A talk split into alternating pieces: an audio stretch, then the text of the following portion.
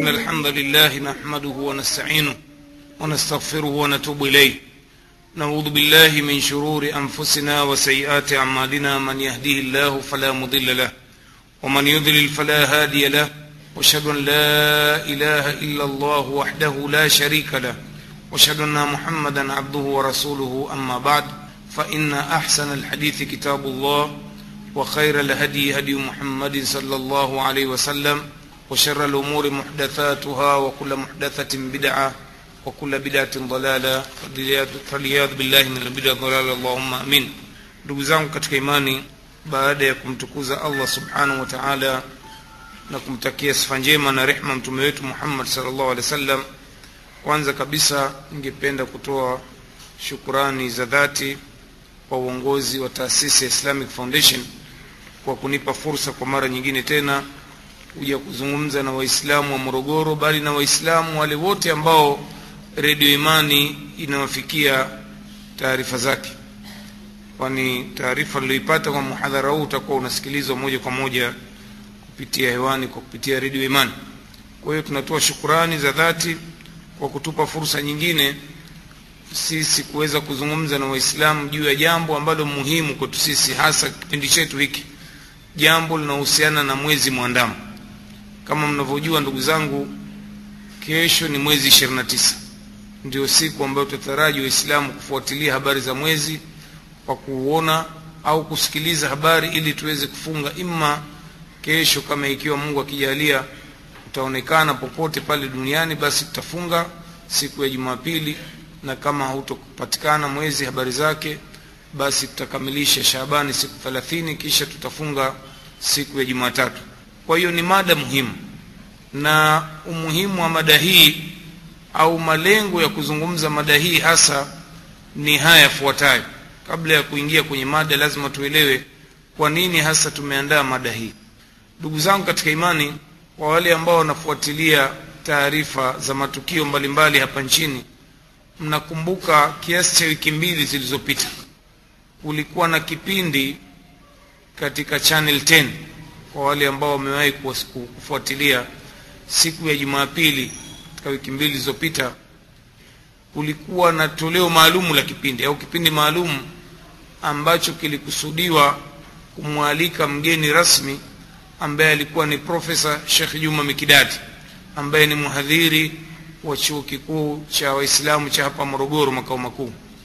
Ni kwamba lengo la kipindi hicho ilikuwa ni kuja kutambulisha msimamo wake ambao ameuandika katika kitabu ambacho amekiita yeye ni mwezi upi sahihi wa kitaifa au wa kimataifa. Ni mwezi upi sahihi wa kitaifa au wa kimataifa.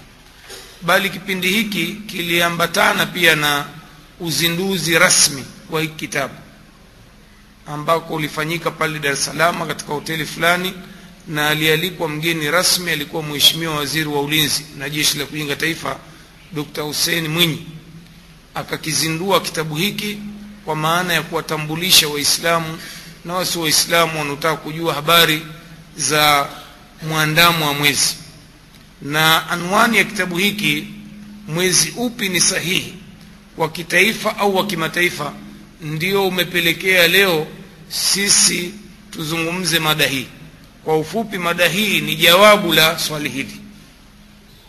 Mwezi upi ni sahihi? Wa kitaifa au wa kimataifa? Sasa anwani ya muhadhara wa leo mwezi sahihi ni mwezi wa kimataifa. Mwezi sahihi ni mwezi wa kimataifa. Kwa hiyo hilo ni lengo la kwanza la muhadhara huu.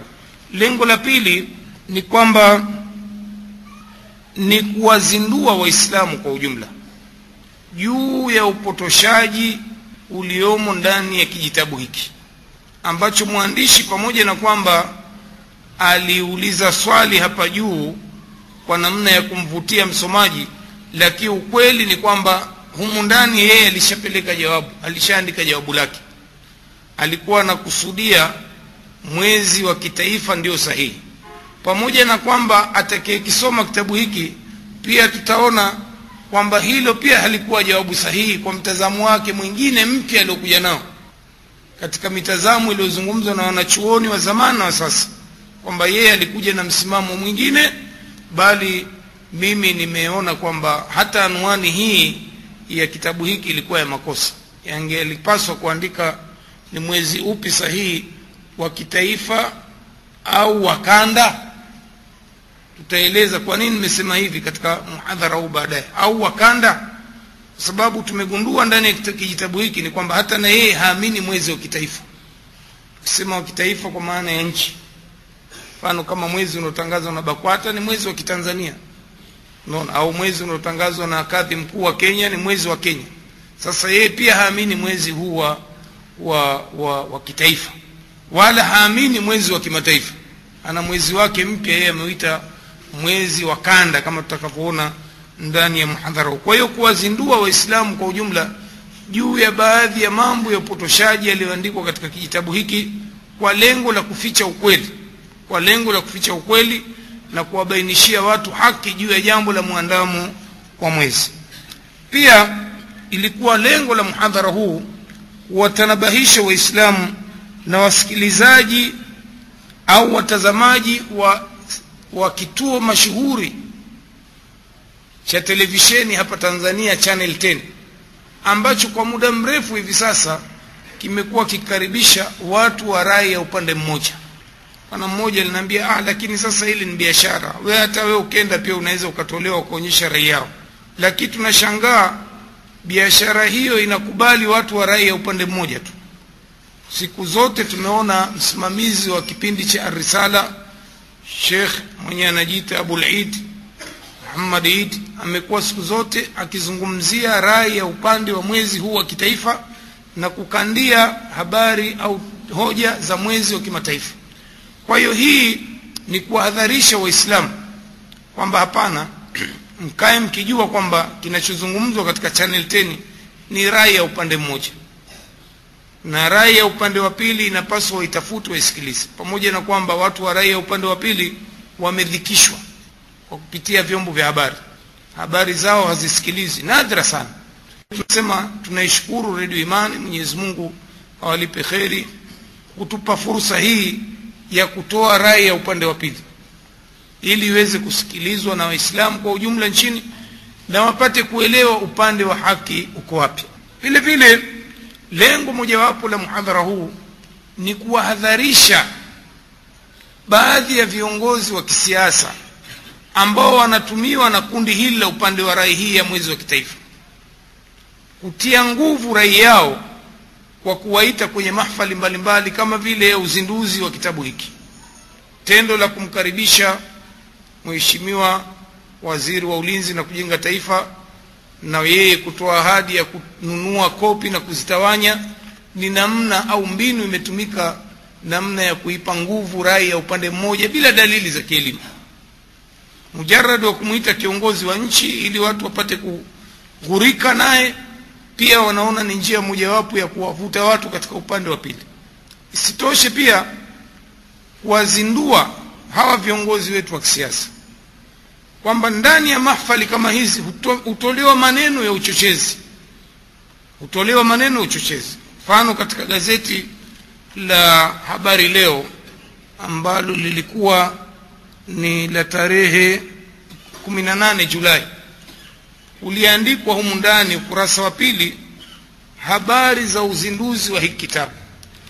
Sasa mratibu wa jopo la ulamaa ambalo ndio wanaodai katika utangulizi wamehakiki kitabu hiki. Taasisi ya jopo la maulamaa na mashekhe tanzania ambaye mwenyekiti wake kaandikwa humu kaandika utangulizi anaitwa sharifu husein mwenye kajiita sharifu husein hashim almusawi kasema kwamba kitabu hiki anamshukuru profesa amewapa wakakipitia wakakihakiki kwa hiyo wakabeba dhima ya kukichapisha. Utaona hapa imeandikwa kimechapishwa na jopo la maulamaa au taasisi ya jopo la ulamaa tanzania.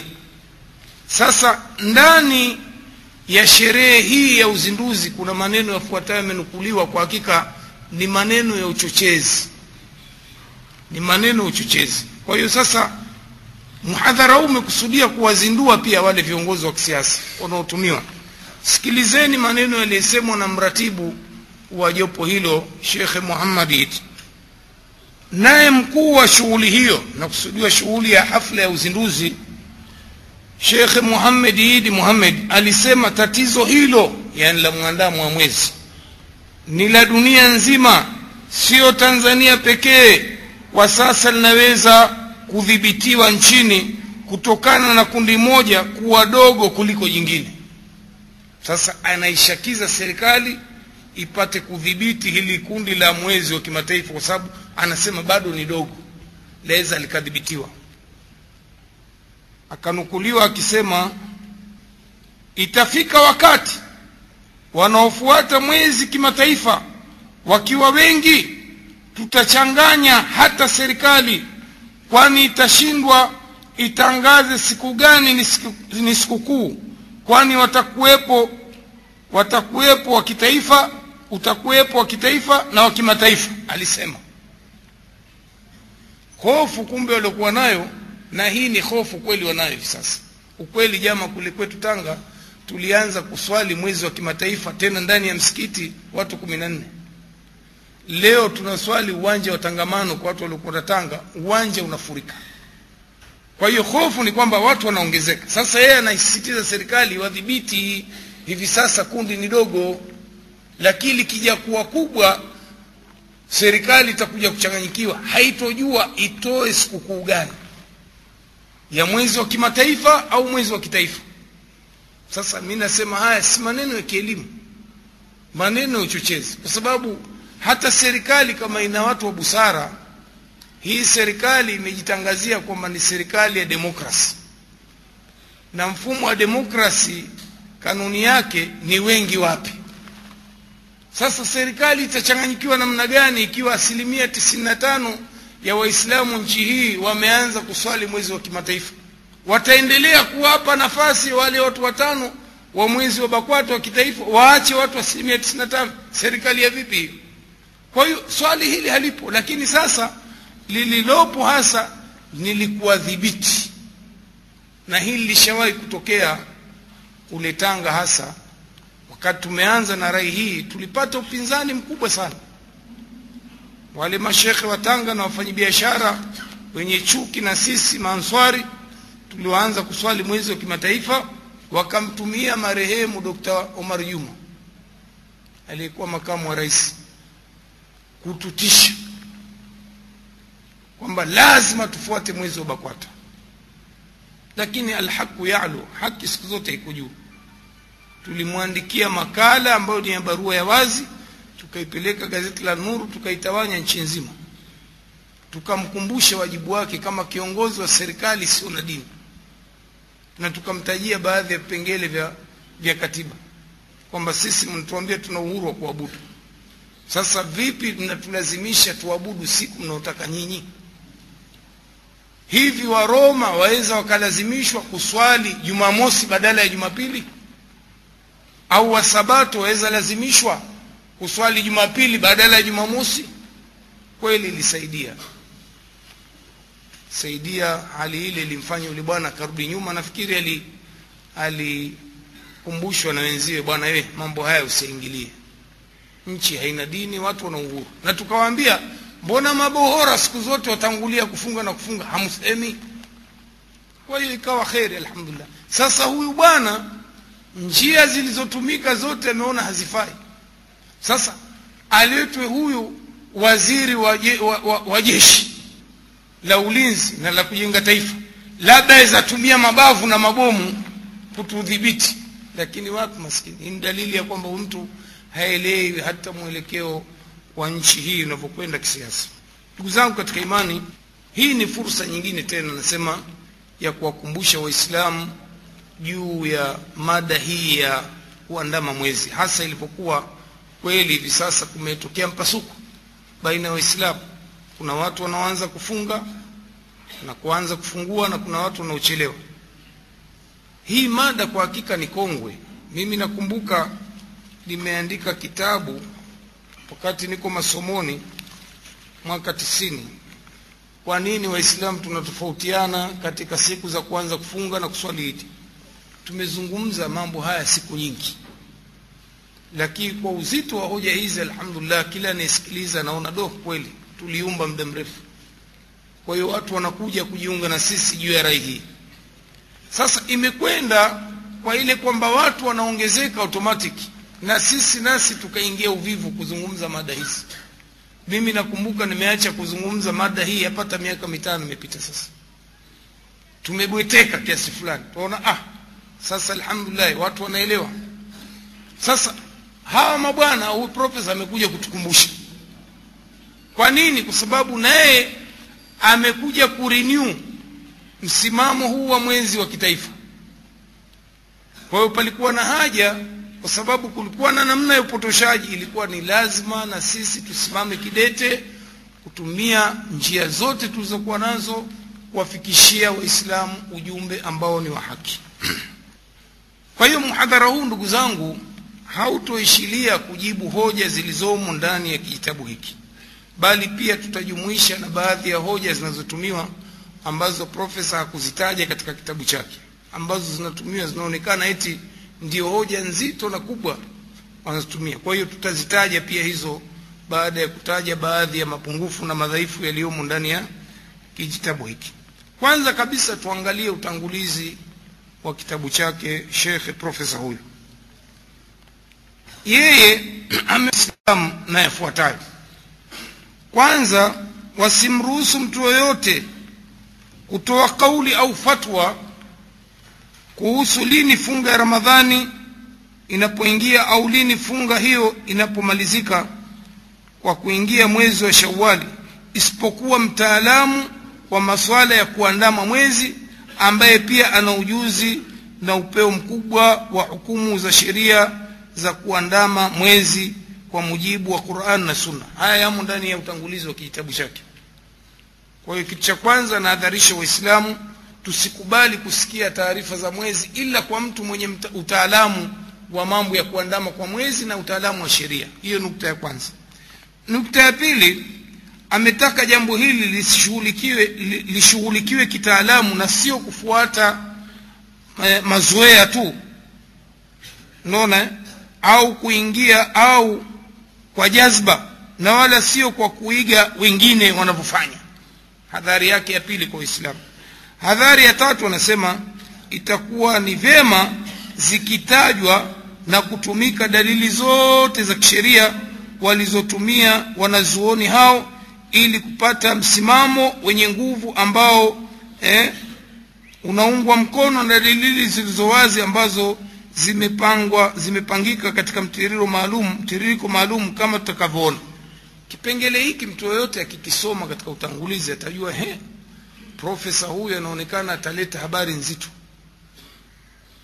Anasema ni vyema kutajwa dalili za wanachuoni wote kwa maana ya kwamba hatobagua. Atatoa pande huu pande huu alafu ataelezea rai iliyokuwa ni bora ya kufuatwa. Kwa hiyo hii ni tanbihi yake. Sasa majawabu ya utangulizi huu. Nukta ya kwanza anasema habari za kutangazwa mwezi zisifanywe isipokuwa na mtaalamu wa miandamo ya mwezi halafu pili iwe ni mtaalamu wa kisheria. Sisi tunasema jama hili sio sharti la msingi walilozungumza wanachuoni wetu wala si sharti aliyotuwekea bwana mtume sallallahu alaihi wasallam. Mwezi jama katika uislamu umefungwa na kuonekanwa. Na mtu anayeuona mwezi si sharti awe ni mtaalamu msomi. Sharti la msingi awe mwislamu ndio maana pale mtume sallallahu alaihi wasallam mpojua na mabedui wawili kuja kumletea habari za mwezi hakuwauliza elimu yao. Aliwauliza je mnamwamini mola wenu? Namwamini mtume wakasema naam si tumeuona mwezi. Hilo lilitosha hakuwauliza nyinyi mmesoma qurani mnajua dini mnajua sheria hakuwauliza. Kwa nini? Kwa sababu mwezi siku zote umefungwa na kuuona. Na mtu anayeuona hata kama ikiwa hakusoma hata darasa moja akishuhudia mwislamu kama mwezi kauona basi tosha kabisa. Kwa hiyo hili la kutuambia kwamba lazima kuwe na mtaalamu ambaye anajua mambo ya miandamo. Kwa maana nyingine awe astronomy hili hatujaliona wallahi. Hata katika nchi yetu ndio twamuuliza profesa hivi bakwata wakitangaza mwezi wanaye huwe mtaalamu? Mi ninavyojua bakwata wakiletewa habari kutoka musoma kutoka kigoma wanamuuliza shekhe wa kule je bwana umethibitisha huko umeonekana? Eh ndio. Basi wanatangaza.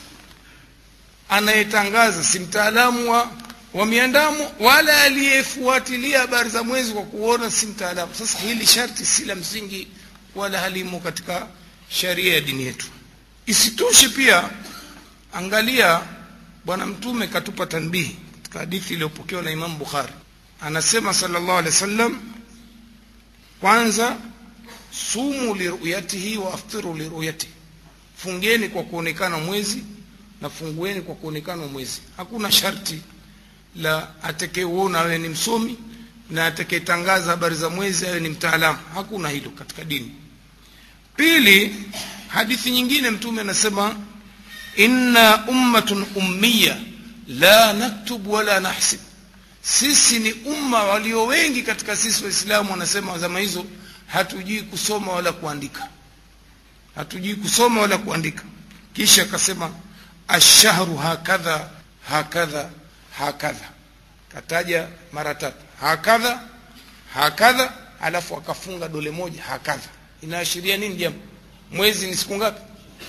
Kisha akasema tena ashahru hakadha hakadha hakadha. Maana yake ni au thalathini. Na kweli mpokezi wa hadithi akasema mtume anakusudia mwezi ni siku ishiri na tisa au thelathini sasa wanachuoni wakizungumzia kwamba mtume sasa sisi ni umma uliokuwa haujui kusoma na kuandika kwamba swala zima la mwezi halihitaji elimu.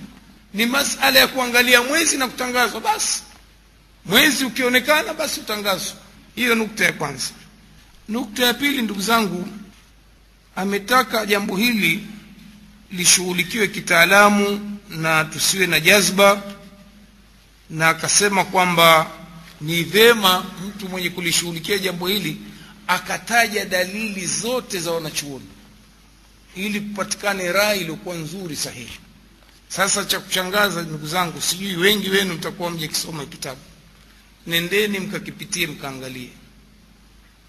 Profesa huyu hakutaja rai nini hakutaja hoja wala dalili zozote za upande wa pili. Dalili zote alizotaja za upande ule mmoja tu ambao umeungwa mkono na jopo lake la mashekhe wake taasisi yake.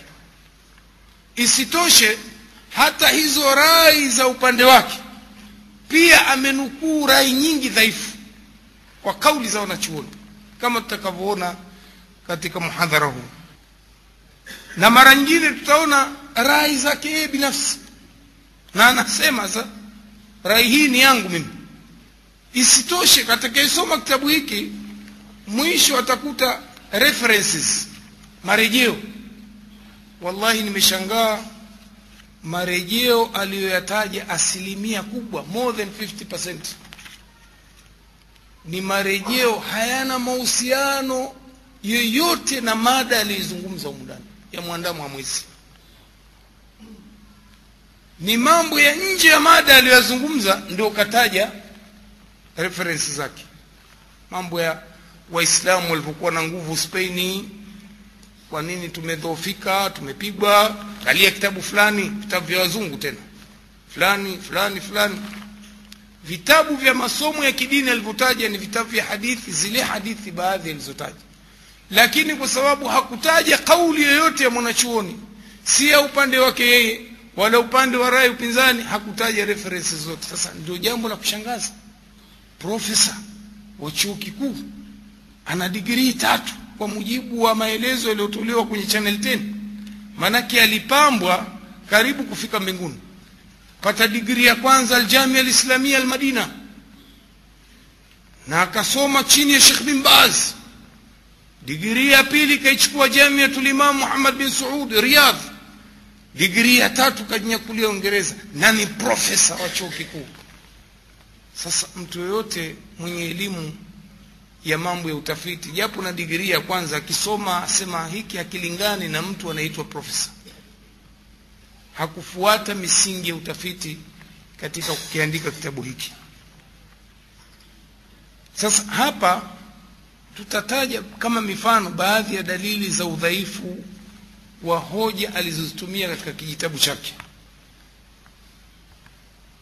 Kwanza tafsiri potovu aliyoitumia ya hadithi ya mtume iliyopokewa na abi bakrata radiallahu anhu عن النبي صلى الله عليه وسلم قال شهرا عيد لا ينقصان رمضان وذو الحجة anasema bwana mtume sallallahu alaihi wasallam katika hadithi iliyopokewa na Abi Bakra miezi miwili ya Idi haipungui yani mwezi wa Ramadhani na mwezi wa Dhulhijja ambao tunaita mfungo tatu Kiswahili sasa sikiliza tafsiri aliyoitoa yeye hadithi hii.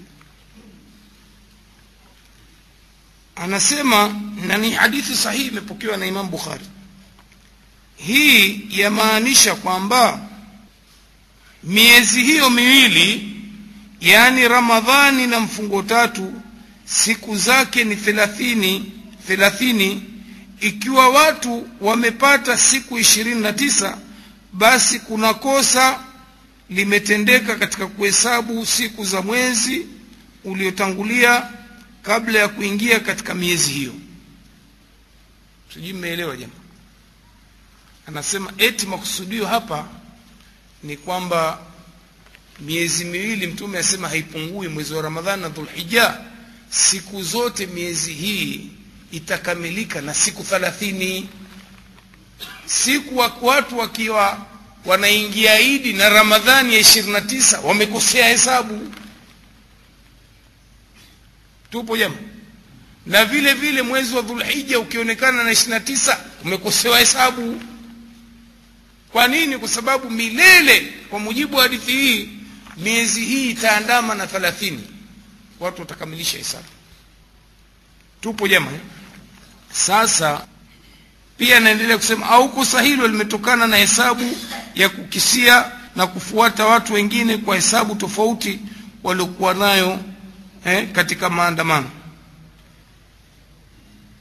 Kama tulivyosema cha kusikitisha shekhe profesa aliahidi mwanzo utangulizi kwamba angetaja kauli za wanachuoni na dalili na maelezo yao juu ya dalili zinazotajwa. Sasa hii dalili hakupekua sasa hatujui kafanya uvivu au alikusudia kuficha ukweli.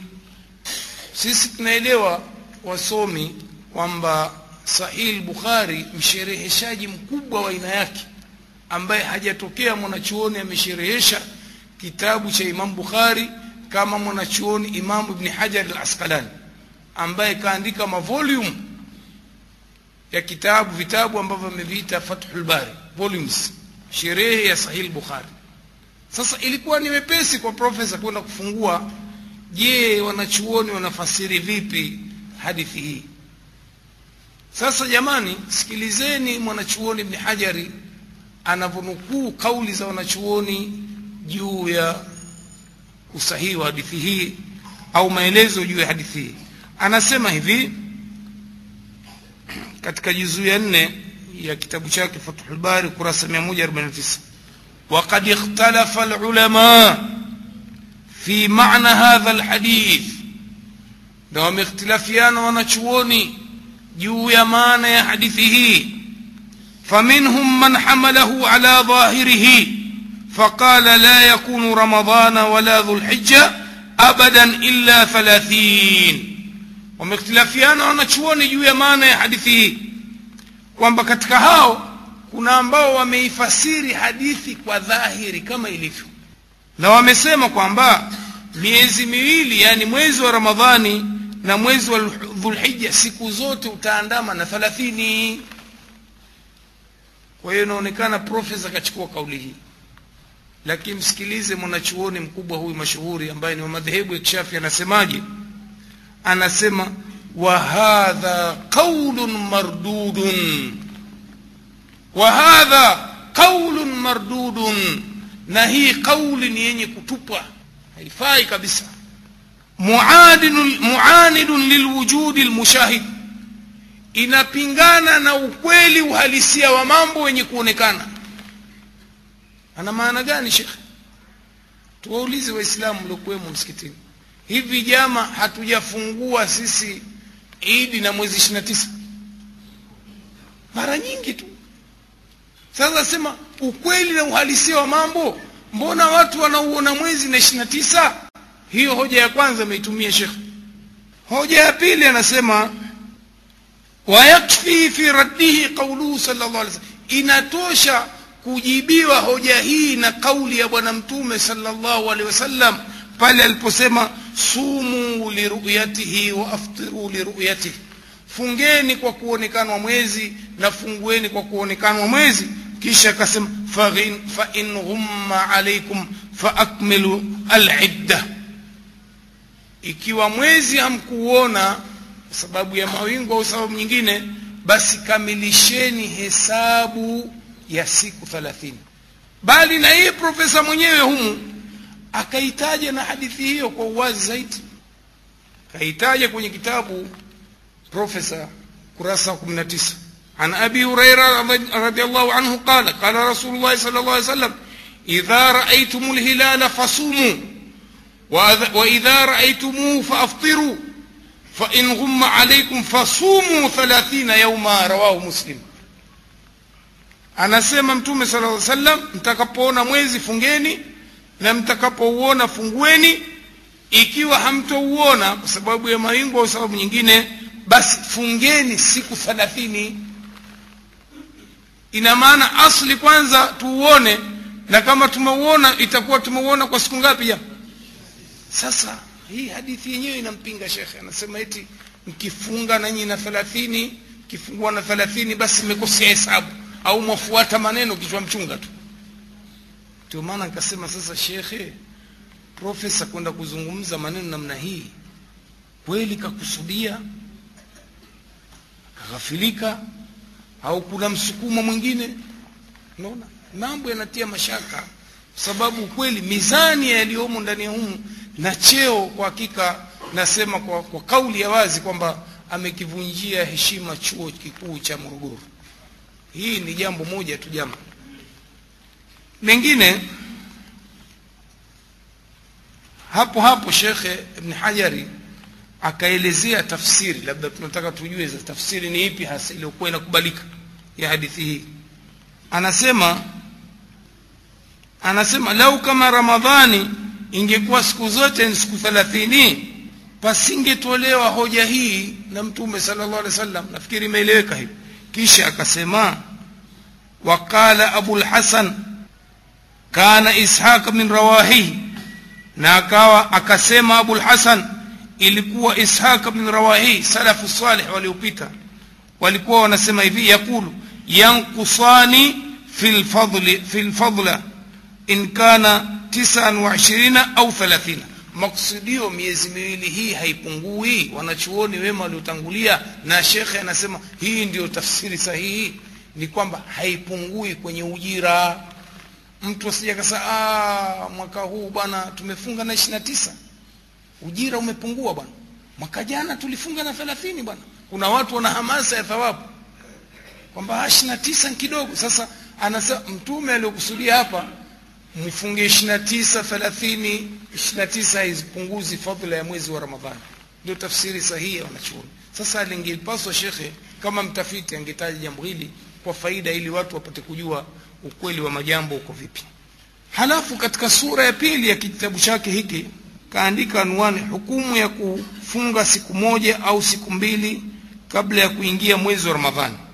Profesa amebainisha yafuatayo. Kwanza amesisitiza umuhimu wa kutolewa hukumu ya kufunga ya mwezi wa ramadhani ambayo ni ya lazima na mtaalamu wa sheria. Amekariri yale maneno ya nyuma. Tumeona katika mazungumzo yaliyopita kwamba kufunga na kufungua eh, kumefungwa na kuona mwezi si masala ya elimu unaona? Mwezi muone fungeni msipoona eh, kamilisheni hesabu. Ama ni nani hasa anayepaswa kuwa na elimu kuangalia masala gani? Ni haya masala yaliyokuja hivi sasa ya ikhtilafu. Hili kweli kama mtu huna elimu nalo unaona huwezi kutoa hukumu. Ni, ni rai gani sahihi kwa sababu tayari kuna ikhtilafu za wanachuoni za siku nyingi kama tutakavyoona. Hawa wanasema mwezi ukiandama sehemu moja basi watu wa sehemu ile tu ndio wafunge na kufungua. Na hawa wanaosema kwamba mwezi mmoja ukionekanwa basi watu wote wafunge na kufungua pamoja dunia nzima. Hili kweli linahitaji usomi na utaalamu. Mtu mtafiti mwenye kujua namna ya kusoma kuangalia hukumu za kisheria na nini akasaridi mambo mpaka akatoa hukumu ya sheria. Hili kweli lakini swala la kutangaza mwezi tumeona kwamba si jambo ambalo linahitaji elimu hiyo. Vile vile kasisitiza katika sura hii umuhimu wa kufuata suna ya mtume na kuhakikisha kuwa pasitokee mgawanyiko baina yao waislamu naona mgawanyiko ambao utawaweka katika makundi yenye kuhasimiana na ndio itakuwa sababu, sababu ya udhaifu watu washikamana na sunna haya maneno yana ukweli kwa sababu mtume anasema eh, man anawaambia masahaba na waislamu man yaish minkum fasayara ikhtilafan kathira atakaishi katika nyinyi atakuja kuona ikhtilafu nyingi akawaelezea makhraj njia ya kutokana na ikhtilafu فعليكم بسنتي وسنة الخلفاء الراشدين المهديين من بعدي عضوا عليها بالنواجذ shikamaneni na mwenendo wangu suna yangu na suna ya makhalifa wangu waongofu shikamaneni nayo kwa meno, meno magego kwa hiyo kweli ikhtilafu zitaondoka watu wakifuata mwenendo wa mtume. Na mwenendo wa mtume tukizozana mwenyezi mungu asema fa in fi shei faruduu ila llahi warasul rejeeni kwa mwenyezi mungu na mtume. Lakini basi profesa katika kitabu chake hiki hakuweka wazi kielimu kwamba ni ikhtilafu gani ambayo inakubalika kisheria? Wanachuoni wanaita saigh na ikhtilafu gani ambayo ghairi saigh haikubaliki? Hakuweka wazi. Yeye kasema tu watu waache kukhtilafiana tufuateni suna mtume lakini hakueleza. Tutaeleza huko mbele inshallah kwenye muhadhara ni ikhtilafu gani ambazo ni saghi na, na kwa ufupi na zipi ambazo ghairi saghi lakini pia ni wajibu kumkumbusha yeye na waislamu kwamba sababu hasa ya mzozo wetu hapa nchini kwetu. Huu mzozo umeanza siku nyingi kihistoria lakini hapajafikia watu kushakiziana uadui kutukanana kuitana mawahabi makafiri. Hawa sijui wana wanafunga mwezi usiokuwa ramadhani sijui hawa hivi maneno kama haya profesa hakuangalia sababu kwa kina ya mizozo tuliokuwa nayo mpaka watu wakaanza kuzomeana na kubezana. Ukweli wa mambo usiofichika jamaa haya tuliotangulia kusema kwamba watu wenye rai ya upande huu wa mwezi wa kitaifa ndio wanaonekana wana nguvu serikalini. Sasa uchochezi wao ni kutaka kuidhalilisha hii rai ya pili. Sasa kila hii rai ya pili ikitaka kuchomoza kunatokea mabezo upande wa pili. Na haya ninayasema kwa ushahidi. Mzozo huu tulianza nao kule tanga wakati tulipobainisha ukweli na haki tukatungiwa na kitabu hasa kinaitwa kitabu cha almuhadharat. Kiliandikwa na madrasa shamsia. Humu ndani tukaambiwa kwamba sisi tunafuata mwezi wa kimataifa ni mawahabi. Hakubainisha ukweli umundani kwamba huu mwezi wa kimataifa ni kauli ya jumhuru ulama ya siku nyingi sana. Wanachuoni wa ahlusunna waljamaa hasa madhehebu ya maliki ya hanafi. Bali na hambali na baadhi ya wanachuoni wa kishafi wamezungumza swala la mwezi wa kimataifa.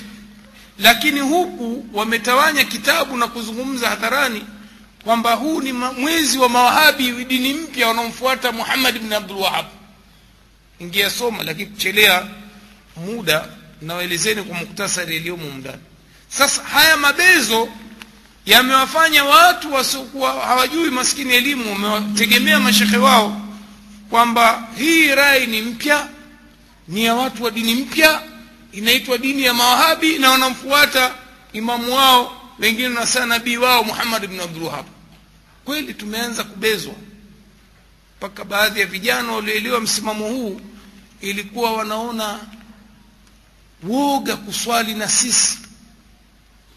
Siku ile ya kuenda kwenye kuswali kishaikubali mtu rai achukua kanzu na kofia yake itia ndani ya kapu. Akienda msikitini ndo avua avaa. Akimaliza atoka. Kwa nini? Ilifikia wakati jama ukiswali na mwezi wa kimataifa utabezwa wewe njia nzima. Mawahabi mawahabi. Sasa shekhe hakuliangalia jambo hili kwa kina yeye anasema tu mzozo mzozo mzozo. Halafu isitoshe pia hakubainisha profesa kwamba huu mzozo sio wa leo. Ikhtilafu baina ya wanachuoni ni ya siku nyingi sana.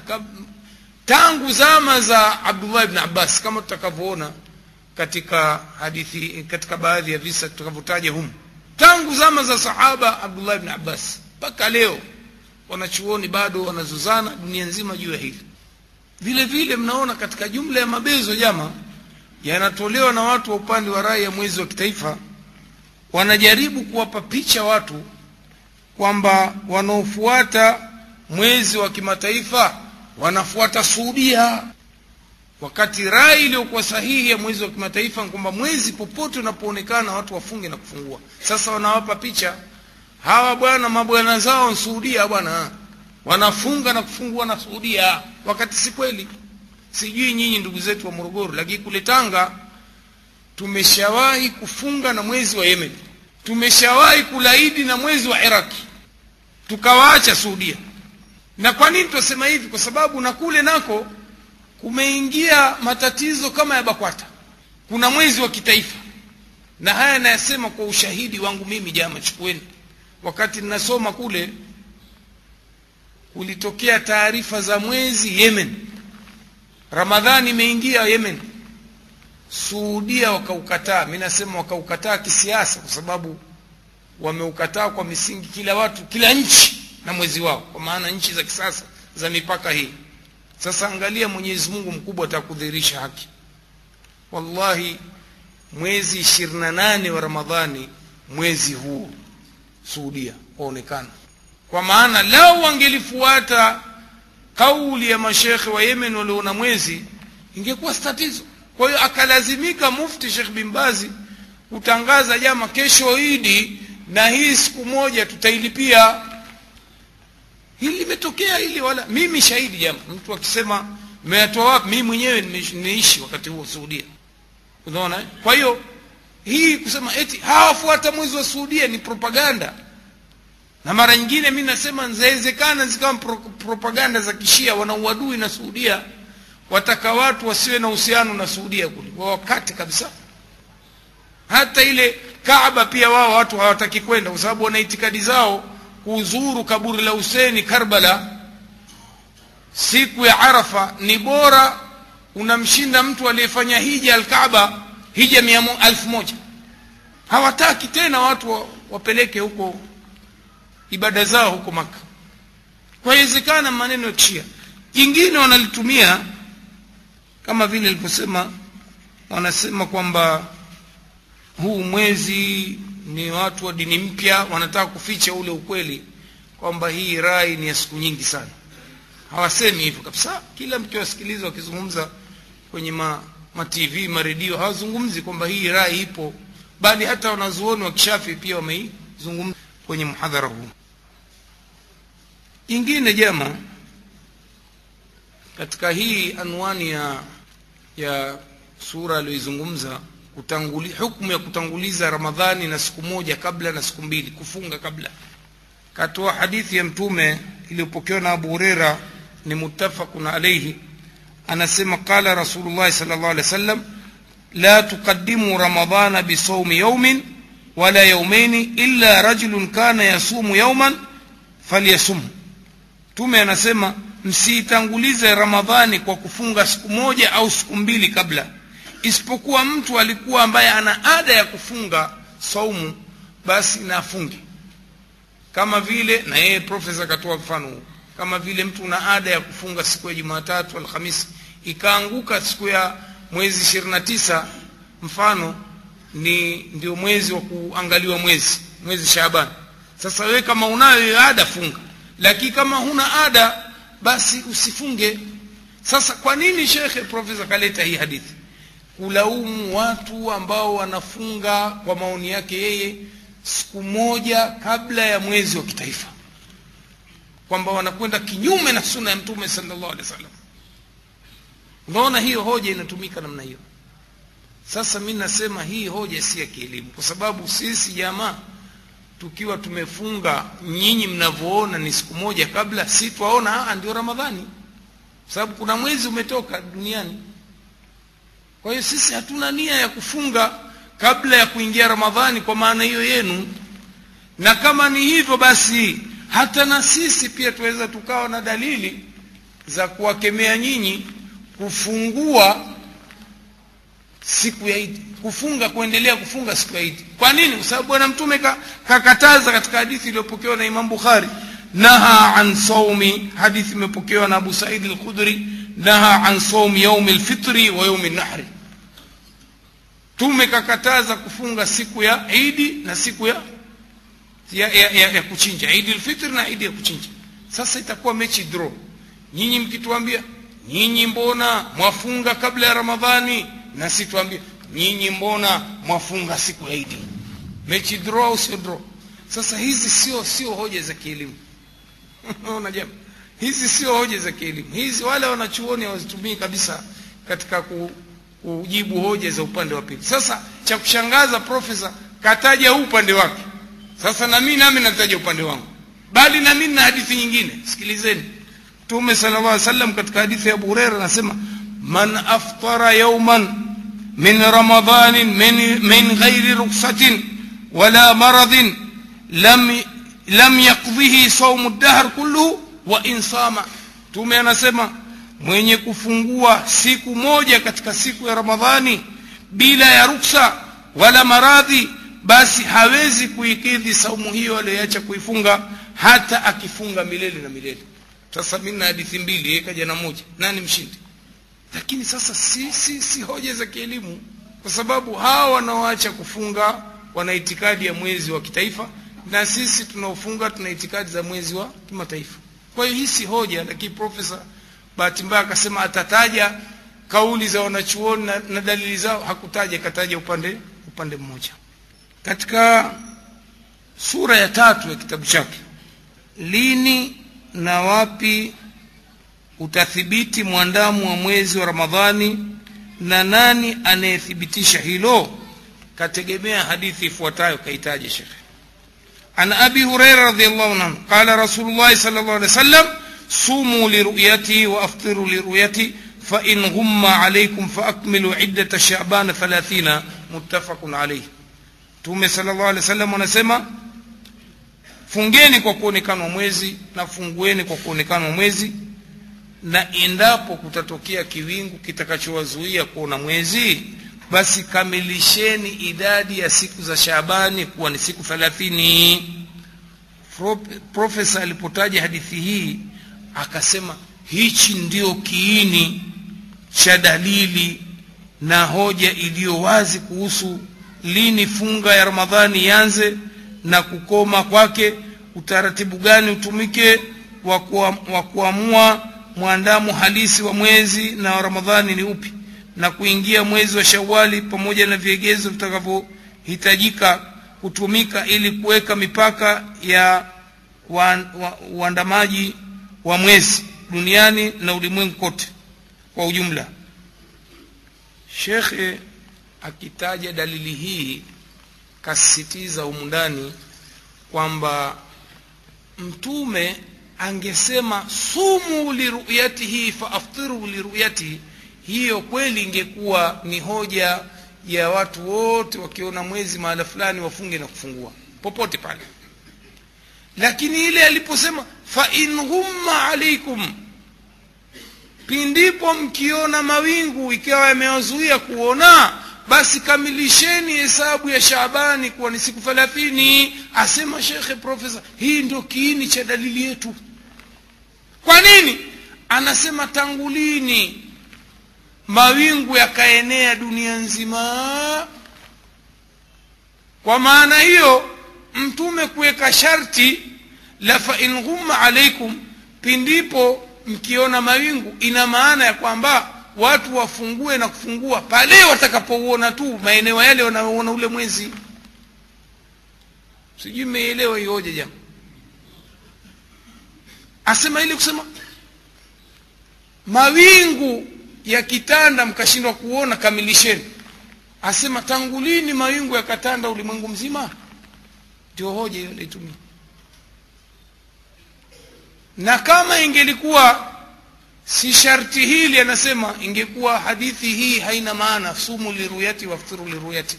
Kwa sababu ingetosha fungeni kwa kuonekana mwezi fungueni kwa kuonekana fungueni kwa kuonekana mwezi. Sasa kwa nini kasema fa in ghumma alaikum ni wazi kwamba makusudi yake ni watu wa eneo lile tu basi. Sasa shekhe profesa kataja wala hakutaja ni nani mwanachuoni alitoa rai hii. Isitoshe akasema riwaya iliyokuja imetaja fa in ghumma alaikum wakati mwanachuoni ibni hajari kasarid kaleta riwaya imekuja moja fa in ghumma alaikum nyingine imekuja fa in umia alaikum nyingine imekuja fa in ughbiya alaikum ambazo zote wanachuoni wanasema tafsiri yake ni moja msipouona mwezi kwa sababu yoyote ile itakayokuwa. Sasa swali linakuja kwa profesa na watu wenye rai hii ambao ni mashekhe wake waliokiunga mkono kitabu hiki. Yeye ana rai tutaiona. Hii ramani mnaiona ya ulimwengu hii jama yeye anasema kaugawa ulimwengu katika kanda tano. Kanda tano. Kanda ya kaskazini kanda ya kusini kanda ya mashariki na kanda ya magharibi ambayo inachukua nchi za afrika magharibi pamoja na amerika ya kusini na ya kaskazini. Na kanda ya katikati ambayo inabeba nchi za ikweta.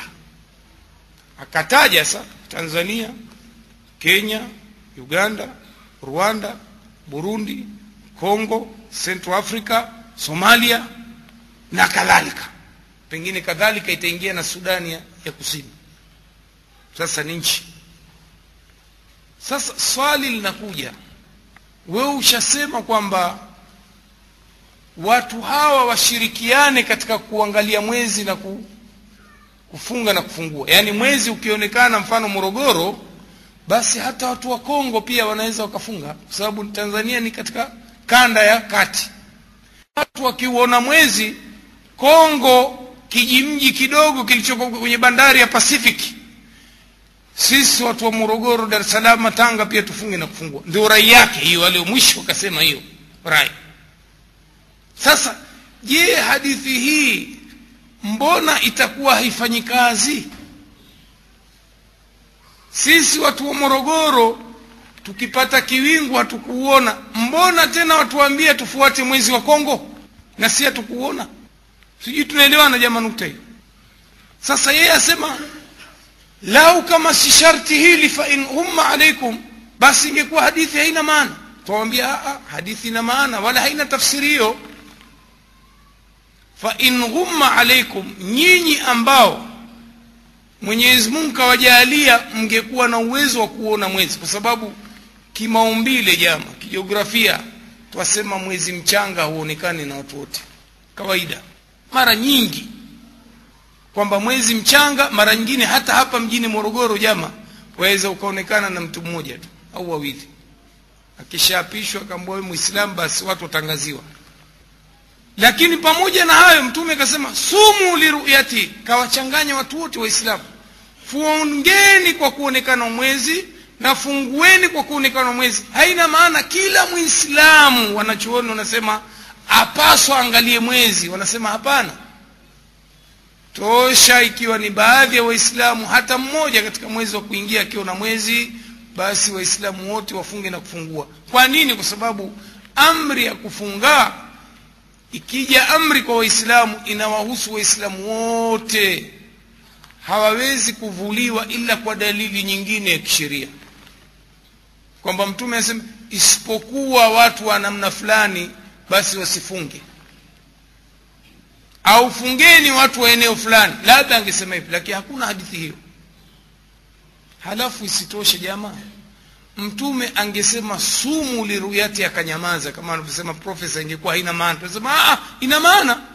Kwa sababu fungeni kwa kuonekanwa mwezi na fungueni kwa kuonekanwa mwezi. Haya tujalie ramadhani imeingia masika hapa kwetu tanzania. Na mnajua masika jama si ni msimu wa mvua hasa pande zetu hizi morogoro dar es salaam tanga. Mara nyingine mawingu yatanda kwenye mbingu wiki nzima. Kila magharibi mkihamuoni chochote. Kiza. Sasa mtume sa sumu liruyatihi waaftiru liruyatihi fungeni kwa kuonekana mwezi. Kwa rai ya shekhe ina maana tusifunge mpaka siku tano ziishe za mawingu.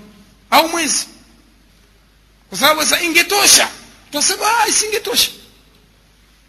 Lakini pale ambapo hamkuona mwezi kwa sababu ya wingu nyinyi watu wa morogoro wa dar es salaam wapi masika imeingia. Kama hamkuona na ishirina tisa basi msiangalie tena mwezi kamilisheni idadi ya siku thalathini, halafu iwe ndio mwezi mnaanza hapo. Si ndio maana hiyo jamani inakuja? Sasa makusudio fa alaikum maana yake watu wa eneo lile swali twakuuliza, mbona umetuambia tufunge na kufungua na watu wa, kongo? Je sisi morogoro dar es salama tanzania nzima kumeingia wingu hatukuona? Mbona watuambia tena tuwa, tufunge na mwezi wa kongo? Kwa hiyo ni hoja mtanakidha, wasema watu wa lugha ya kiarabu zinajigonga hazina faida yote. Nukta nyingine ndugu zangu katika sura hii profesa pia hakuonyesha uadilifu kwa kutoataja wasomaji eh, wa kitabu chake juu ya maelezo mwelekeo wa wanachuoni juu ya hadithi ya kuona mwezi. Hakutaja kabisa hadithi ya sumu liruyatihi wameizungumza vipi wanachuoni ili ipatikane faida. We profesa elezea jambo la elimu watu wafaidike wajue haki na ukweli uko wapi. Sasa jama tuangalieni mwanachuoni aliyosherehesha hadithi hii sumu liruyati mwanachuoni ibn hajar al askalani kasema mwanachuoni mkubwa wa madhehebu ya kishafi. Yeye kasema wanachuoni juu ya hadithi ya sumu liruyati wamegawanyika makundi mawili. Kundi la kwanza na hii ipo katika juzu ya nne kurasa mia moja arobaini na saba. Tunaeleza kwa muktasari jinsi alivyoyagawa makundi kundi la kwanza linasema kila watu na mwezi wao lakini wametofautiana hawa kundi la kwanza juu ya tafsiri ya usemi wa kila watu na mwezi wao. Kundi la kwanza katika kundi hilo la kwanza au jopo la kwanza la wanachuoni wa kundi hilo la mwanzo kila watu na mwezi wao wamefasiri kwamba kila nchi na mwezi wao. Kila watu na mwezi wao nakusudia kila nchi na mwezi wao. Lakini kila nchi imefasiriwa vipi? Hawakufasiri hao wanachuoni tangu zamani. Wanakusudia nchi gani? Nchi yenye mamlaka ya kisiasa au nchi ya tofauti ya kijiografia kwa maana bara na bara au pande mashariki magharibi? Hakuna tafsiri ya kielimu wanachuoni hao walitoa. Kila watu na nchi yao ndio maana sasa hawa wanachuoni wa leo waliokuja na tafsiri kati tulivyosema wa saudia na hapa kwetu tanzania kila watu na nchi yao kwa maana tanzania na mwezi wao kenya na mwezi wao uganda na mwezi wao kwa misingi ya kijahilia mipaka iliyowekwa na makafiri. Ndio pale tunapohoji jama hasa sisi tunaokaa katika mikoa ya mipakani. Sisi pale mpakani kwetu unaitwa horohoro tunapakana na kenya katika mji au kijiji kinaitwa lungalunga. Sasa kwa sera ya kila mtu na, na mwezi wao watu wa lungalunga wakiona mwezi ambao lungalunga na horohoro ni mwendo wa dakika mbili tatu tu kwa gari. Haizidi dakika tano. Hata watu wanakwenda kwa miguu na basikeli. wakiona mwezi watu wa lungalunga kwa sera ya kila watu na nchi yao sisi kama hatukuuona hatuutaki. Kwa hiyo watu wa horohoro wasifunge na kufungua. Kinyume chake watu wa horohoro wakiona mwezi basi watu wa lungalunga wasifunge kwa sababu sio nchi ya tanzania. Kweli hii ni rai ambayo inakubalika kwa mtazamo wa kiakili kwanza kabla sheria. Mipaka tunajua imeletwa na wakoloni. Waingereza na ujerumani wafaransa wamekaa berlin conference mwaka 1884 wakaigawa hii mipaka. Sasa kila watu na nchi yao si rai sadidi haikubaliki. Hiyo rai moja ya kundi hilo. Pili rai ya pili shekhe ibn hajar aisema wanasema aa, basi miji inayokurubiana ifunge na kufungua pamoja. Sasa hili tamko la miji inayokurubiana sasa wanachuoni wakaanza kuweka masafa kuna ambao wamesema na hasa ni wa madhehebu ya kishafi ambayo yameenea katika afrika mashariki. Kuna waliosema matlai ndio udhibiti wa kufunga na kufungua pamoja. Yaani nchi zenye matlai moja. Nini maana ya matlai? Pia hawakueleza matlai maana yake machimbuko. Sasa je mmekusudia machimbuko ya jua au mwezi? Lakini ukisoma vitabu unaona wanakusudia kwa kiasi kubwa machimbuko ya jua kwamba watu wote ambao wanapata machimbuko pamoja ya jua basi wafunge na kufungua pamoja. Sasa rai hii imewatia utata baadhi ya mashekhe leo. Kwa sababu ukisema watu wafunge na, mwa, na, na machimbuko ya jua pamoja watalazimika kufunga na suudia na wao hawataki. Kwa nini? Kwa sababu sisi na suudia jamaa tuko katika mstari mmoja wanasema kwa longitude jiografia kwa kiasi kikubwa tunapatana. Tunasema kwa kiasi kikubwa kwa sababu sio lazima eti jua lichomoze saa ile ile e, morogoro na, na, na, na, na jida na maka saa ile la tunatofautiana lakini kwa ujumla utofauti ule hautufanyi sisi tuonekane tuna tofauti kubwa ya machimbuko. Sisi na suudia mara nyingine tunaweza tukatofautiana katika swala ya alfajiri au swala ya magharibi kwa muda wa dakika ishirini ama saa ni moja ikigonga kule saa moja na huku ni saa moja. Lakini jama mtashangaa kusikia sisi watu wa dar es salama watu wa tanga mfano au hata na morogoro. Morogoro kidogo imeingia ndani. Lakini tofauti ya watu wa dar es salama na kigoma ni mwendo mpaka wa saa moja unafika. Tofauti ya kuchomoza na ku, na mi juzi nilikuwa kigoma jama imekwenda watu wanaswali magharibi saa moja na robo. Wakati kwetu tanga tunaswali magharibi saa moja unusu. Eh, saa kumi na mbili na nusu. Suudia ambayo iko mbali kwa ndege masaa manne twatofautiana nao robo saa tu. Sasa walivyoona hii rai hawa mashekhe wa sasa mm, itatupelekea tufunge na fungue Saudia, nayo pia wakaipiga teke. Hawakubali sasa pia kukawa na rai nyingine ya masafa ya wanachuoni wa zamani ambao pia ni wanachuoni wa madhehebu ya ya kishafii hata mwanachuoni alimamu nao kataja katika sherehe ya, ya kitabu cha muslim. Na yeye aliona zama hizo eti ndio, ndio kauli yenye nguvu ya madhehebu. Na ndio sahihi amesema. Wanasema watu ambao wako katika masafa ya kasri. Nini maana ya masafa ya kasri yaani ruksa ya wewe kupunguza swala. Baadhi ya wanachuoni wanasema kwa, kwa, kwa masafa ya kileo ni kiasi cha kilomita 89 kwa hiyo watu waliomo ndani ya kilomita 89 ndio wafunge na kufungua pamoja. Ukivuka tu basi wao na mwezi wao. Zama za imam nawawi asema hii ndio kauli sahihi ya wanachuoni wetu lakini mabadiliko ya zama wakati teknolojia imepelekea hii rai imetupwa na watu wote hivi sasa. Ambayo ni kauli ilikuwa ya nguvu ya madhehebu ya kishafi tupiliwa mbali. Kwa nini? Kwa sababu hapa tanzania tunaweza tukawa sasa na miandamo mitatu hapa tanzania. Sababu ni miji mingapi ambayo ina ina umbali wa zaidi ya kilomita 89 kwa hiyo kila mji uwe na kadhi wake wa kutangaza mwezi wake. Kwa hiyo imetupiliwa mbali rai hii tuko katika kundi la mwanzo jama kundi jingine ni masafa ya farsakh wanasema katika lugha ya kisheria masafa ya farsakh 24 farsakh 24 kwa vipimo vya kisasa wanachuoni wa kisasa wanasema ni kilomita 133 yaani nchi ambazo zitakuwa zinakurubiana kwa masafa ya kilomita 133 tu ndio ambazo zinaweza zikafunga na kufungua pamoja.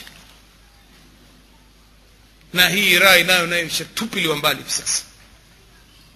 Kwa sababu hapa na iringa jama ni, mas, ni kilomita ngapi? Eh? ina maana iringa ni wana wana mwezi wao moja kwa moja. Kwa hiyo imetupiliwa mbali sasa. Yaani mashekhe wa sasa wote takriban wameshaitupilia mbali rai hii. Halafu kuna rai nyingine ambayo ilikuwa ni jitihada ya mwanachuoni mmoja mashuhuri hapa afrika mashariki. Anaitwa shekh al amin bin ali. Yeye jitihada yake akasema mm, haya masafa yamekuwa madogo mno jamani nchi zimepanuka hizi. Kwa hiyo kuna haja ya kuweka masafa ya maili 566 ambayo ni sawa na kilomita 901 akapanua wigo wa masafa. Katika kitabu ambacho tumekiandika kwa mahesabu yake tumegundua mwezi ukionekana tanga basi watu wa kigoma hawaruhusiwi kwa raia ya shekh lamini kufunga na kufungua na sisi. Kwa sababu iko chini iko zaidi ya kilomita mia tisa na moja. Tumeweka na ramani hasa kuonyesha ule wigo ambao wa miji ambayo inaweza ikaonekana kwa rai ya Sheikh lamini bin ali. Na hapa tanzania madrasa shamsia pamoja na Sheikh muhammad ayub amechukulia rai hii kuwa ndio rai sahihi. Bali na wanafunzi wake wameichukulia kuwa rai, rai sahihi. Lakini sasa cha kushangaza profesa alivyoandika kitabu naye kaja na rai yake. Na kasema saa hii ni rai yangu. Ndio hii rai ya kanda sasa ambayo haijazungumzwa na mwanachuoni yoyote tangu kuumbwa kwa ardhi hii. Rai mpya kabisa na mwenyewe asema hivyo. Mimi nasema kuwe na kanda tano kanda ya kaskazini na kasema nchi za arabuni zote zifunge na kufungua na nchi za ulaya. Kwa kaskazini huko. Na nchi za magharibi kuanzia afrika magharibi amerika ya kusini zifunge na kufungua pamoja. Hakuna mwanachuoni hata mmoja tangu dunia imeumbwa kazungumza hivi. Rai yake. Lakini jamla kwa ujumla wa maneno haya baadaye shekhe profesa akasema lakini sharti.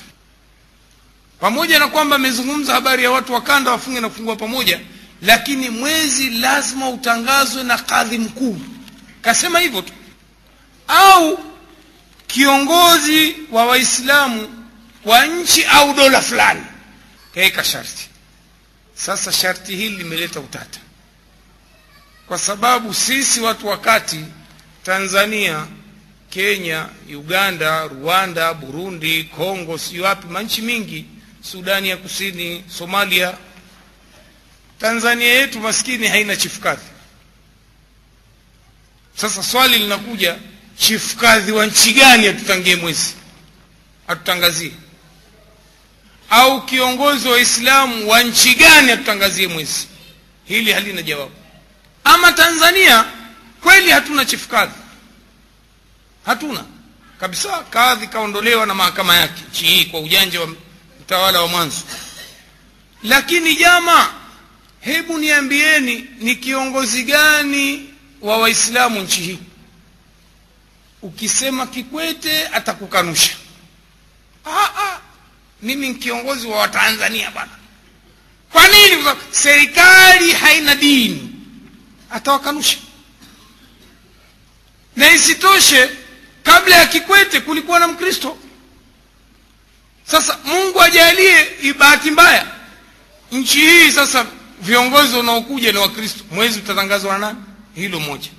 La pili tukijalia kwamba kiongozi wa islamu ni mufti mufti shekh simba ni nani alimpa majukumu na madaraka ya uongozi wa uislamu? Hili pia ni swali hivi kihistoria jama kitaaluma kielimu kiukweli bakwata imeanzishwa na mtawala wa mwanzo ambaye alikuwa mkristo na lengo lake ilikuwa ni kuvunja umoja wa waislamu wa afrika mashariki east africa muslim welfare.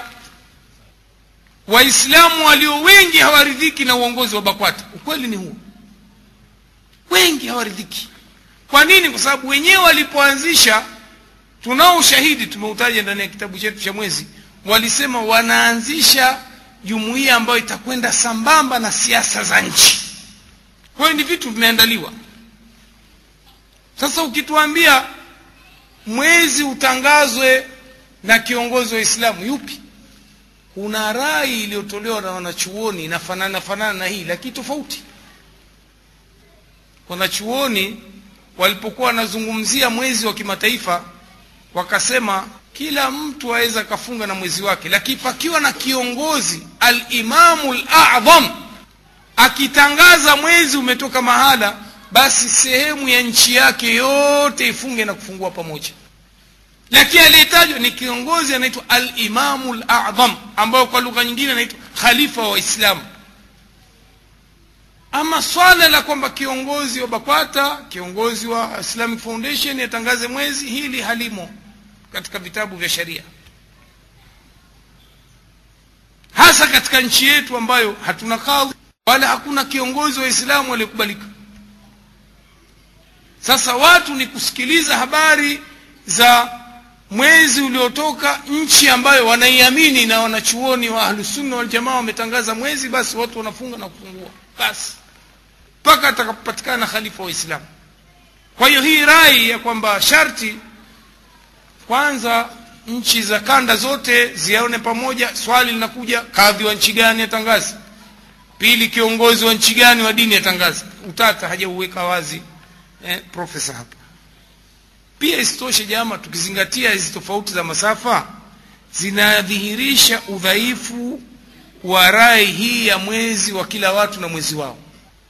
Na kwa nini mnafikiri kumekuwa na rai tofauti? Kwa sababu hakuna dalili jamaa kwenye hadithi ya mtume yoyote ambayo imesema watu wa masafa fulani wafunge peke yao atu au watu wa eneo fulani wafunge peke yao. Bali hadithi ya wazi ya bwana mtume fungeni kwa kuonekana mwezi na fungueni kwa kuonekana mwezi na wanachuoni wanakubaliana khitabu rasulu khitabu liljamii neno la bwana mtume akiliamrisha ni la watu wote.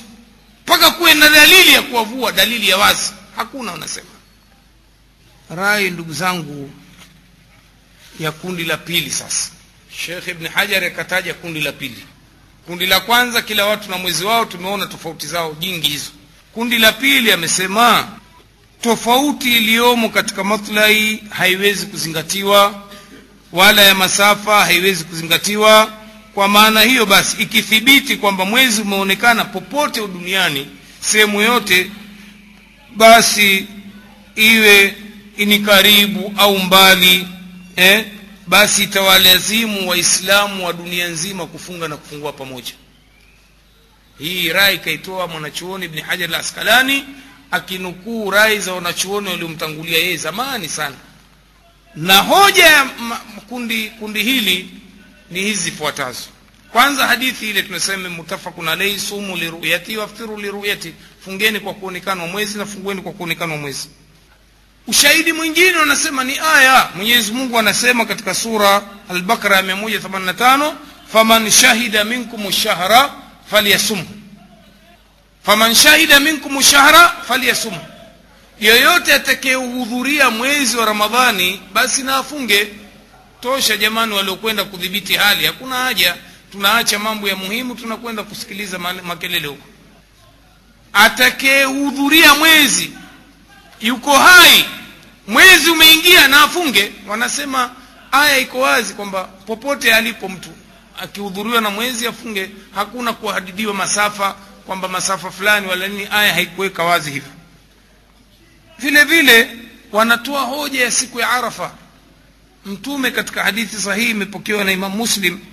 Anasema siyamu yaumi arafa ahtasibu ala llahi annahu yukaffiru sana allati qabla wa sana allati ba'da anasema funga ya siku ya arafa nataraji eh, kwa mola kwamba inasamehesha madhambi ya mwaka mmoja kabla ya kufunga na mwaka mmoja baada ya kufunga. Siku ya arafa. Na jama wanasema wanachuoni siku ya arafa ni moja. Imeitwa siku ya arafa kwa sababu watu wanasimama katika kiwanja cha, cha arafa. Ndio pale tunaona mzozo wa watu hapa leo kwa sababu ya miezi ya kitaifa. Leo tarehe tisa arafa watu waambua wafunge kesho ambayo ni mwezi kumi arafa. E, mwezi kumi wa dhulhija kuonyesha wazi sasa watu hawapati faida ya kufunga siku ya arafa. Halafu vile vile mtume sala llahu alehi amebainisha kwamba amekataza kufungwa arafa na mahujaji ambao wako katika viwanja vya arafa. Wasifunge siku ya arafa. Ina maana sisi tuliokuwa nje huku ya maka na nchi nyingine ndio tufunge siku ya arafa. Siku ya arafa na siku ya arafa jama ni tarehe tisa. Sasa tarehe tisa ya tanzania au ya saudia? Jawabu siku ya arafa ni siku ile ambayo watu kama alivyosema mtume alarafa yaumu taarifun arafa ni ile siku ambayo watu wanasimama siku ya arafa. Kwa hiyo tukifunga siku ya arafa watu wanasimama kule ndio tutapata ujira huu uliokusudiwa. Sahaba bni umar anasema aliwahi kuhiji na mtume kawahi kuhiji na abubakar kawahi kuhiji na umar na wakufunga siku hiyo ya arafa ina maana sisi tuliokuwa nje ya arafa ndio tunafunga siku ya arafa hoja nyingine wanaitumia watu wa kundi hili la mwezi mmoja wanasema mwenyezi mungu kasema wazi katika qurani inna anzalnahu fi lailati lqadr lailatu lqadr ما ما أدراك ما ليلة ليلة القدر خير من ألف شهر تنزل الملائكة والروح فيها biidhni rabbihim min kulli amrin salamun hiya hata matlai lfajr akasema hakika tumeiteremsha hii qurani katika usiku wa qadari na wanachuoni wanakubaliana usiku wa qadari umo ndani ya mwezi mtukufu wa ramadhani na una fadhila nyingi sana ndio maana bwana mtume akatutaka tuutafute usiku wa qadari kwa kufanya kheri usiku huo katika kumi la mwisho la mwezi wa ramadhani katika zile siku za witri ambazo kiswahili siku hizi tunaita siku hasi kama tarehe ishiri na moja ishirini na tatu ishiri na tano ishiri na saba ishiri na tisa. Sasa swali linakuja. Mungu asema usiku wa kadari mmoja. Sasa ni upi ule uliotoka suudia mwezi ishiri na saba wa suudia ambao hadithi nyingine imeweka wazi zaidi. Tafuteni usiku wa kadari tarehe ishiri na saba. Ipi sasa? Ule mwezi uliotoka suudia au mwezi uliotoka morogoro tanzania huku ambao kule ikiwa ishirini na saba huku ishirini na nane. Sasa mungu ateremsha malaika siku gani? Mwezi ishirini na nane wa tanzania au ishirini na saba? Ishirini na saba. Ndio siku ya kadri na mwenyezi mungu kataja usiku mmoja lailatul qadri hakusema layalu qadri masiku au manyusiku ya qadari hakusema hivyo. Kwa hiyo hii pia ni hoja inatumiwa na watu wanaosema kwamba mwezi ni mmoja wa kimataifa vile vile mtume sala llahu alehi wa sallam amenukuliwa na hadithi ya abu hureira anasema idha dakhala ramadana futihat abwabu lsama wa fi riwayatin futihat abwabu ljanna wa ghulikat jahannam wa sulsilat lshayatin wa fi riwayatin futihat abwabu arrahma hadithi muttafaqun alaih anasema mtume ikiingia ramadhani basi milango ya mbingu inafunguliwa na inafunguliwa milango ya pepo na inafungwa milango ya moto na ma mashetani wanafungwa minyororo na inafunguliwa milango ya rehma sasa swali linakuja. Hawa mashetani wanaofungwa minyororo ikiingia ramadhani wafungwa kule suudia tu? Wa huku bado watembea masokoni? Yani maswali majawabu yake mepesi. Ikiingia ramadhani mtume asema masheitani wafungwa nyororo. Sasa tukisema kuna ramadhani mbili iliyoanza suudia na moja ya tanzania. Ya tanzania mara nyingi inachelewa. Sasa hii milango ya pepo na rahma yafunguliwa kwa wasaudi tu. Halafu siku ya pili ndo wafunguliwa waislamu wa tanzania. Naam.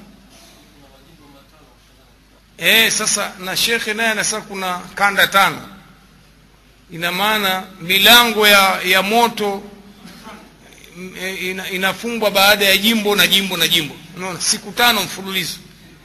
Kila malaika wanangojea je mmefunga lini? Kesho eh? basi sisi tutawafungulia kesho milango ya pepo. Wenzeni tushawafungulia kule. Kesho eh? ah, basi mashetani kwenu nyinyi hatuwafungi minyororo. Mpaka kesho? Yaani vitu vya ajabu kwa hakika. Hoja nyingine alizozitumia profesa na kuhusu na wenziwe pia mashekhe wake hawa kundi lake kuhusu hoja ya mwezi wa kitaifa au wakanda mi naita. Kwanza tumeona hoja ya fain ghumma alaikum kasema haiwezekani mawingu ku, ku, ku, kutinga dunia nzima. Kwa hiyo ni dalili ya watu kila watu na mwezi wao. Tumeshaijibu hiyo hoja dalili nyingine nayo ndio ina nguvu yatumiwa kabisa na hawa mashekhe tangu zamani na yeye kaitumia. Ni kisa mashuhuri kinaitwa kisa cha kureibu au ukipenda ita hadithi ya kurebu lakini hasa kauli yenye nguvu ni kisa cha kurebu kwa sababu sio hadithi. Kwa sababu gani? Kisa hiki kimetokea baada ya kuondoka mtume na makhalifa waongofu abubakar umar uthman na ali. Kishaondoka. Lakini abdullah ibn abbas mnakumbuka mtume alipokuwa amefariki dunia yeye alikuwa na umri mdogo umri wa baleghi karibu. Kwa hiyo ali, aliendelea kuishi zama za makhalifa waongofu mpaka khalifa muawiya. Sasa kisa hiki kimepokewa na imam muslim. Chasema hivi takifasiri kwa kuchelea wakati. Kutoka kwa kuraib anasimulia kwamba ummu ambaye ni mama yake abdullah ibn abbas sahaba mtukufu. Anaitwa ummu lfadli binti lharith alimtuma kuelekea shamu kutoka madina kuelekea shamu. Shamu wakati huo siria ilikuwa inahesabika sham damascus. Ndio makao makuu ya, ya khalifa wa kiislamu muawiya. Akasema nikaenda sham nikatekeleza haja aliyonituma nayo huyu mama nilipokwenda shamu. Lakini nilipokuwa shamu anasema mwezi wa ramadhani ukaniandamia niko huko shamu. Nikauona mwezi usiku wa kuamkia ijumaa. Kwetu sisi tunasema alhamisi usiku lakini lugha ya kiarabu ni usiku wa kuamkia ijumaa. Sema niliuona mwezi wa kuingia ramadhani. Kisha nikarejea madina asema mwisho wa mwezi wa ramadhani sasa hapa ikuwekwa mwisho wa mwezi kwa maana tarehe ishirina tisa au ilikuwa mwezi ishirina saba kwa sababu hiyo pia kilugha za mwisho wa mwezi bwana. Utakuja mwisho wa mwezi tarehe ishirina saba haikuwekwa wazi. Fasalani abdullah ibn abbas. Abdullah ibn abbas akaniuliza ambaye ni mtoto wa huyu mama aliyemtuma shamu huyu kisha akataja mambo ya mwezi mchanga wa mwandamo akasema akaniuliza ni siku gani mmeuona mwezi? Nikamwambia tumeuona usiku wa kuamkia ijumaa.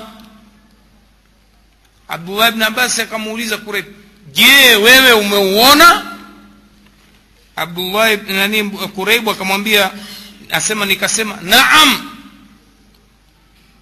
Wameuona watu na wakafunga na vile vile muawiya pia akafunga amthibitishia mimi nimeuona na watu wameuona na muawi ambaye ni khalifa amefunga. Takuwa saumu kwao imeanza siku ya ijumaa.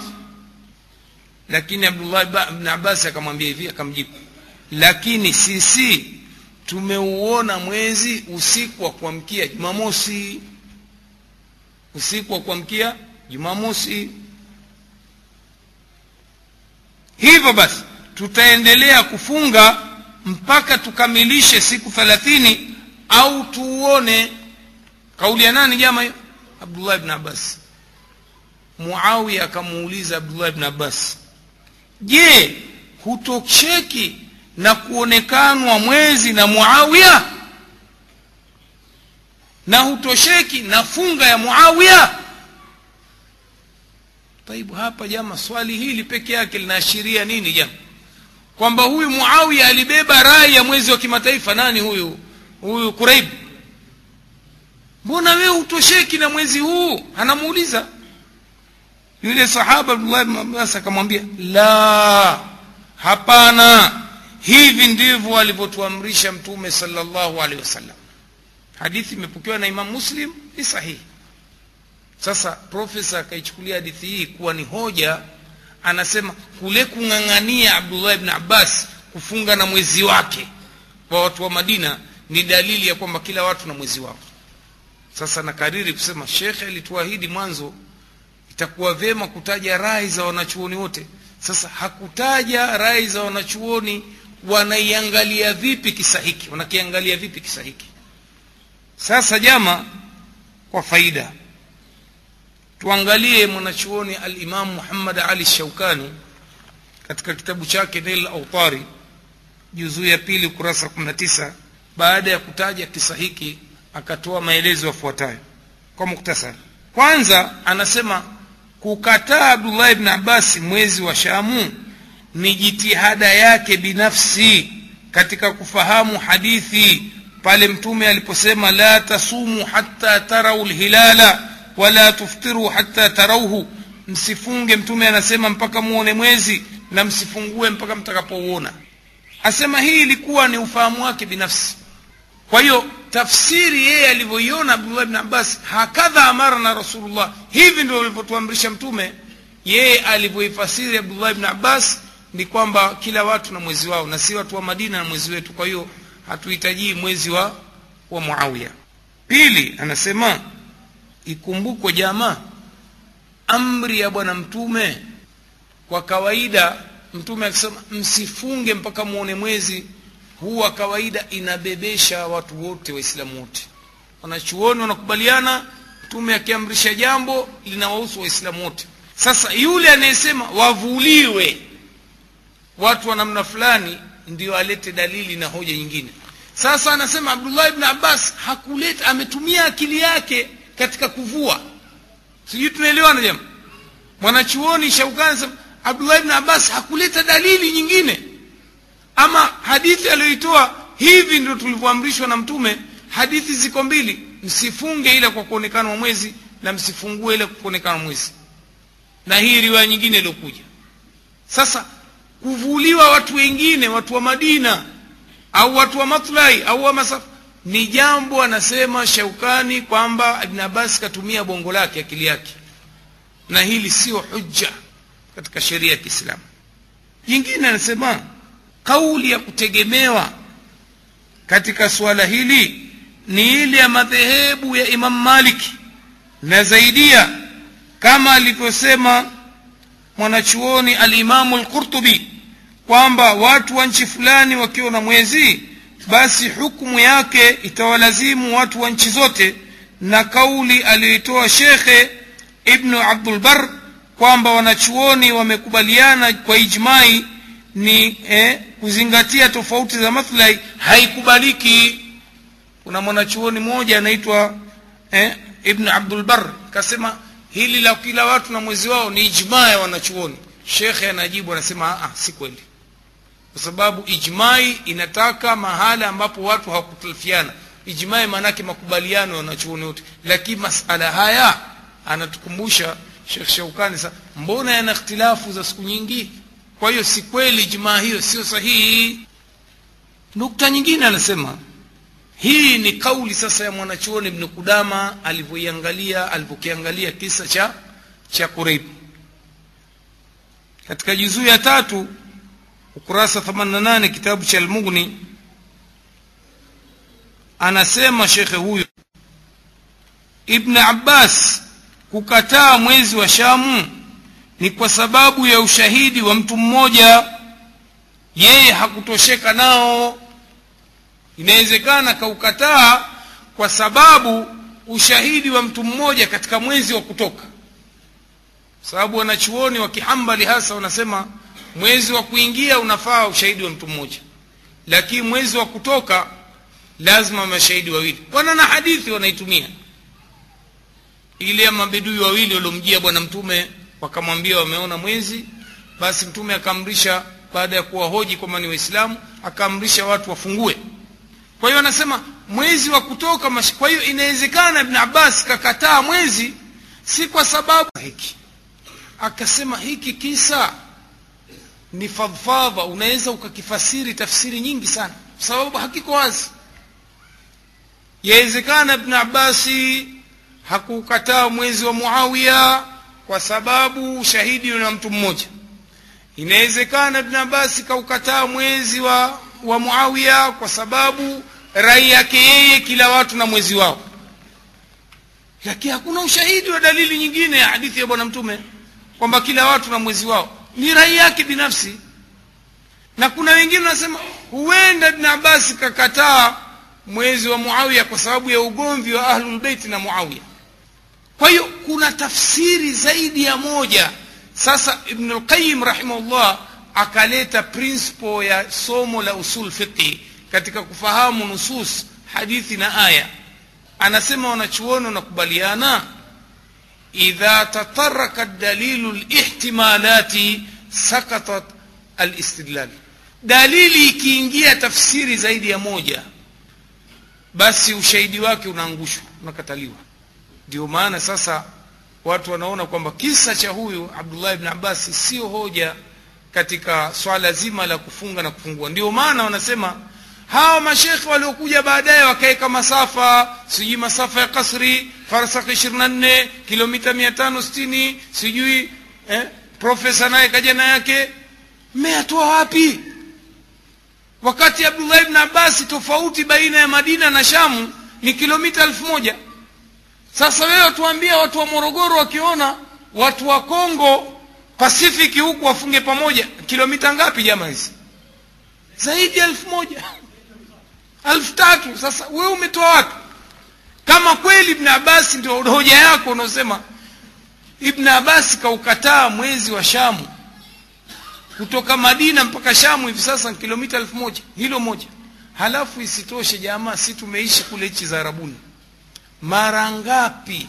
Kwa maana mara nyingi damascus syria wanafunga na kufungua sawa na suudia suudia wameona mwezi na suria nao wameona mwezi. Sasa yawapi masala tena ya tofauti na sham? Isitoshe jama mwaka jana kama mtakumbuka tumefunga sisi mwezi 29 na mwezi 29 shaban mwezi umeonekana tanzania suudia indonesia mbali kabisa. Kwa hiyo masala ya masafa na matlai kwisha hayana habari zake tena. Nukta nyingine jama wanaitumia mashekhe wenziwe hoja ya fatwa ya shekh bin oh shekhe wenu nyinyi mawahabi mnaojidai mnafuata mwezi wa kitaifa mbona amesema kila watu na mwezi wao? Twatajiwa vitabu ambiwa shekh bin bazi kayazungumza haya kwenye kitabu cha rabita fatwa yake. Wallahi mi nimefanya utafiti wa wa bahthi hii au fatwa hii nimegundua si sahihi. Nikapata fatwa sahihi iliyotolewa iliyoandikwa katika majalla ya utafiti ambayo inatolewa kwenye ofisi ya mwenyewe shekh bin wanaita majalla albuhuthu lilmia anasema nini shekh bin na mashekhe wenziwe? Qalu fahadha yadullu ala anna ibn abbas yara. Taifasiri kwa kiswahili kwa sababu ya wakati. Wamesema watu wa rai ya mwezi wa kitaifa au kila watu na mwezi wao kwamba ibn abbas anaona kwamba uoni wa mwezi hauwezi kuwabeba waislamu wote ukionekana mahala na kwamba kila watu wa nchi na uoni wao hasa wakitofautiana maslahi machimbuko na wakasema kwamba maslahi ya jimbo la madina sio maslahi ya watu wa shamu yani siria kwa nini? Hiyo ni rai ya upande mmoja. Mashekhe hawa sasa wanazungumza hawa mashekhe wa suudia na wakasema wengine huenda ibn abasi hakufanyia kazi mwezi wa muawiya kwa sababu kwake yeye ibn abasi kutoka kwa mwezi wa ramadhani ni lazima mashahidi wawili na yeye alijiwa na shahidi mmoja tu. Huenda ikawa hivyo. Hii kauli ya shekh bin bazi na jopo lake la maulamaa asema masala haya yakaletwa kwenye jopo la wanachuoni wakubwa wa mamlaka alarabia saudia katika kikao chake cha pili kilichofanyika mwezi wa shabani mwaka 1392 kikakubaliana katika rai kwamba lililokuwa sahihi zaidi katika masala haya ni kupanua tausia. Tusing'ang'ane na rai tupanue. Asema iliokuwa sahihi zaidi ni kupanua. Juu ya jambo hili nako ni kwa vipi anasema?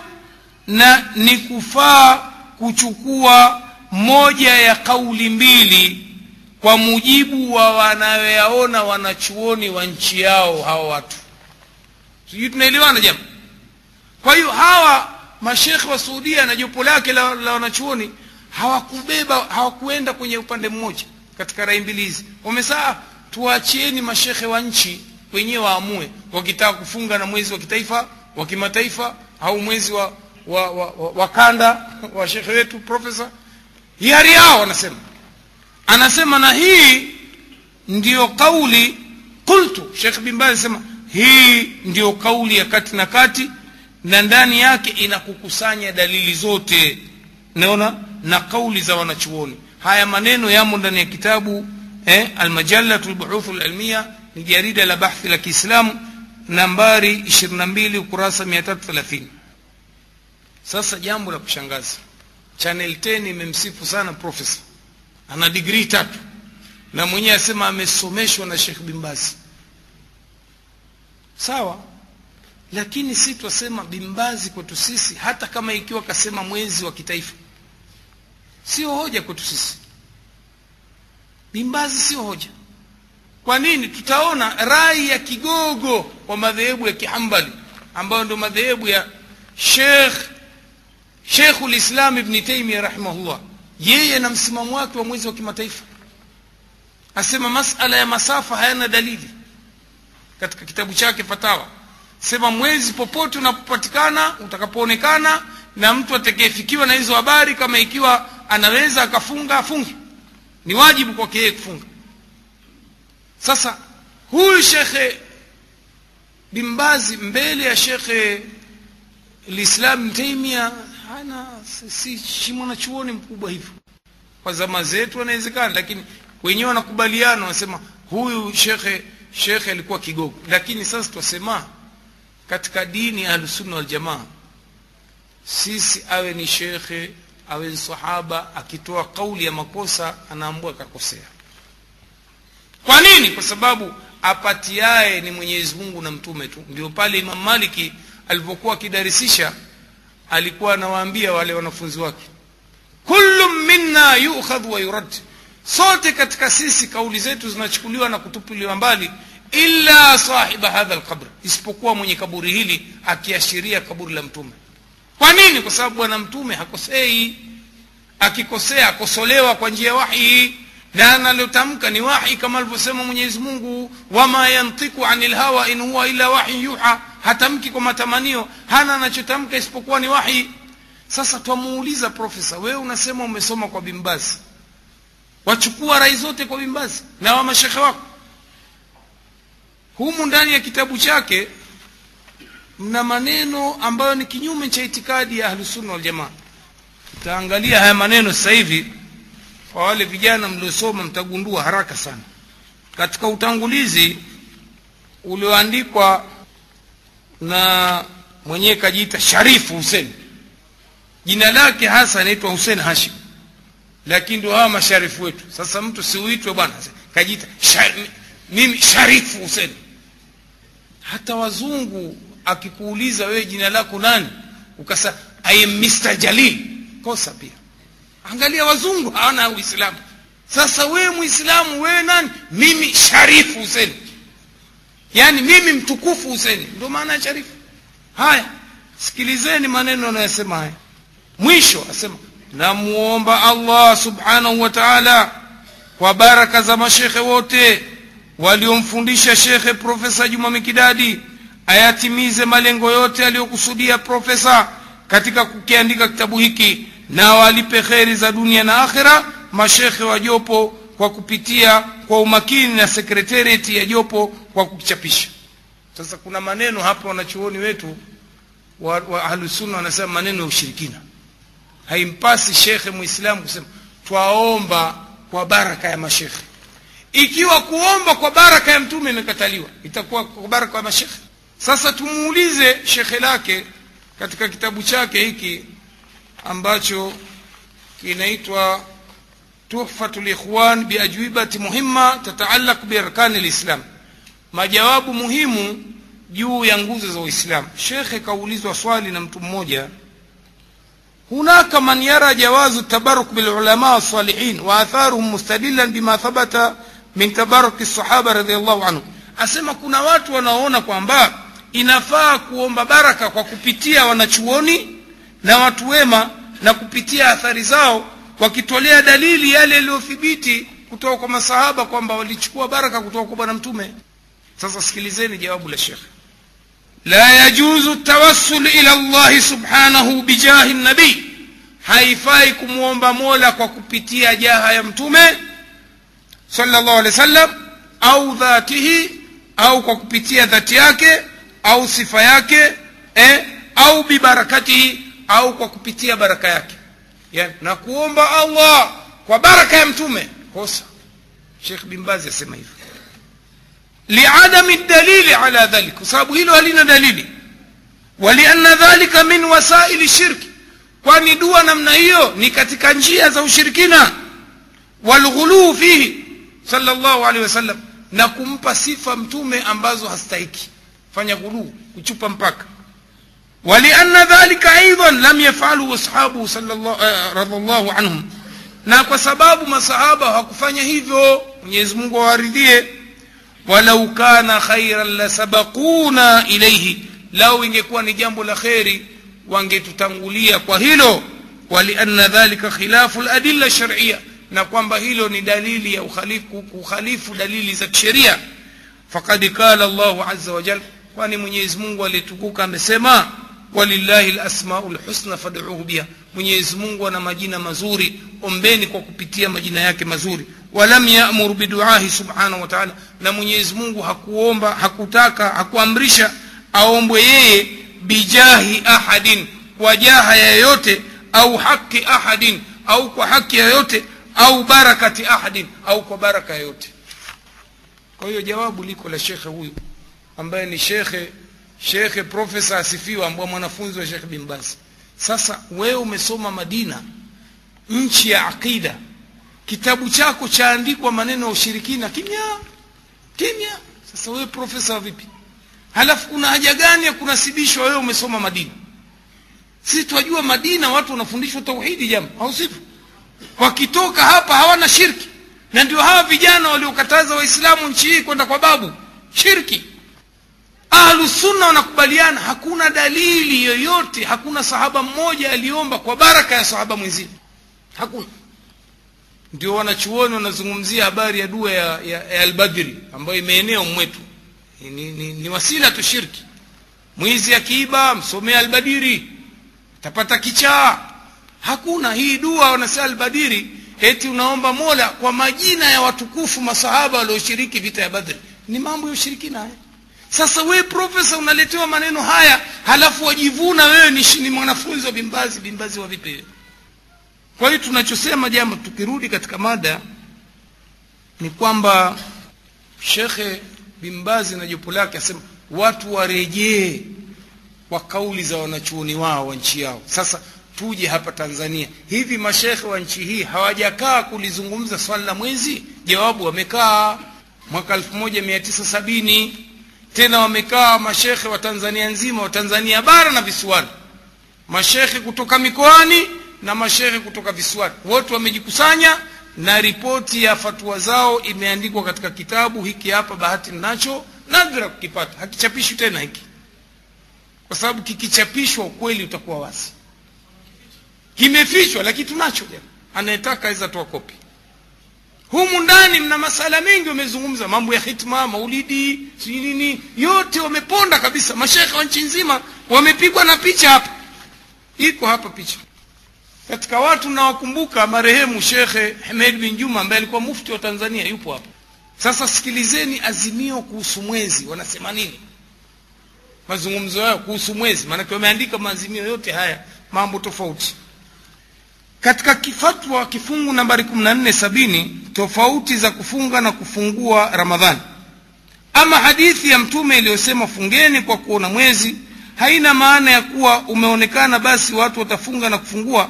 Na mtume aliposema hivi hakusema kwa kuwaambia watu wa madina tu bali aliwaambia watu wa ulimwengu mzima kwamba popote mwezi utakapoonekana wafunge maimamu waliweka mipaka ya masafati kasri kwa sababu siku hizo zao haikuwa rahisi mtu kusafiri kutoka mahala mpaka mahali pengine kwa haraka. Kama mwezi umeonekana kwa mfano dar es salama basi kuwapelekea habari kuwafikia watu walioko tabora itachukua mwezi mzima kuwafikia. Kwa sababu hiyo ndio maimamu wakaweka mpaka huo. Lakini kwa siku za leo zenye maredio na simu na televisheni habari zinaweza kwenda popote ulimwenguni kwa robo dakika tu. Mipaka ya, ya namna hiyo haiwezi kufanya kazi yake iliyokusudiwa. Rejea kitabu hicho cha mazungumzo ukurasa wa kumi na kumi na moja. Kama bakwata wangekuwa kweli juu ya msimamo huu tuna nchi hii tena jamaa. Lakini wallahi nenda ofisi ya bakwata ukaulize kitabu kama utakipata. Sisi tulikipata zamani wakati bakwata walituruhusu kufanya shughuli za vijana kwenye ofisi. Vijana wakafanya maarifa wakakipata kopi karibu tatu zilipatikana. Sasa wakanushe kwa sababu kuna na picha. Kwa hiyo huu mwezi wa kitaifa ulikataliwa siku nyingi hapa nchini mwetu.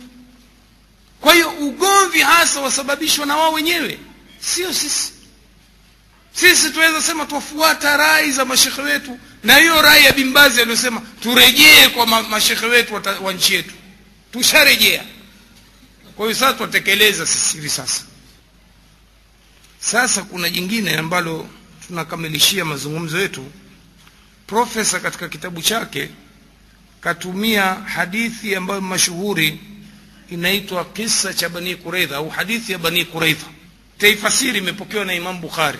Imam bukhari anasimulia kwamba abdullah ibni umar sahaba mwenyezi mungu amwiradhi na baba yake kutoka kwa nabii waliporejea katika vita ya ahzab aliteremkiwa na jibrili alaihi salam malaika.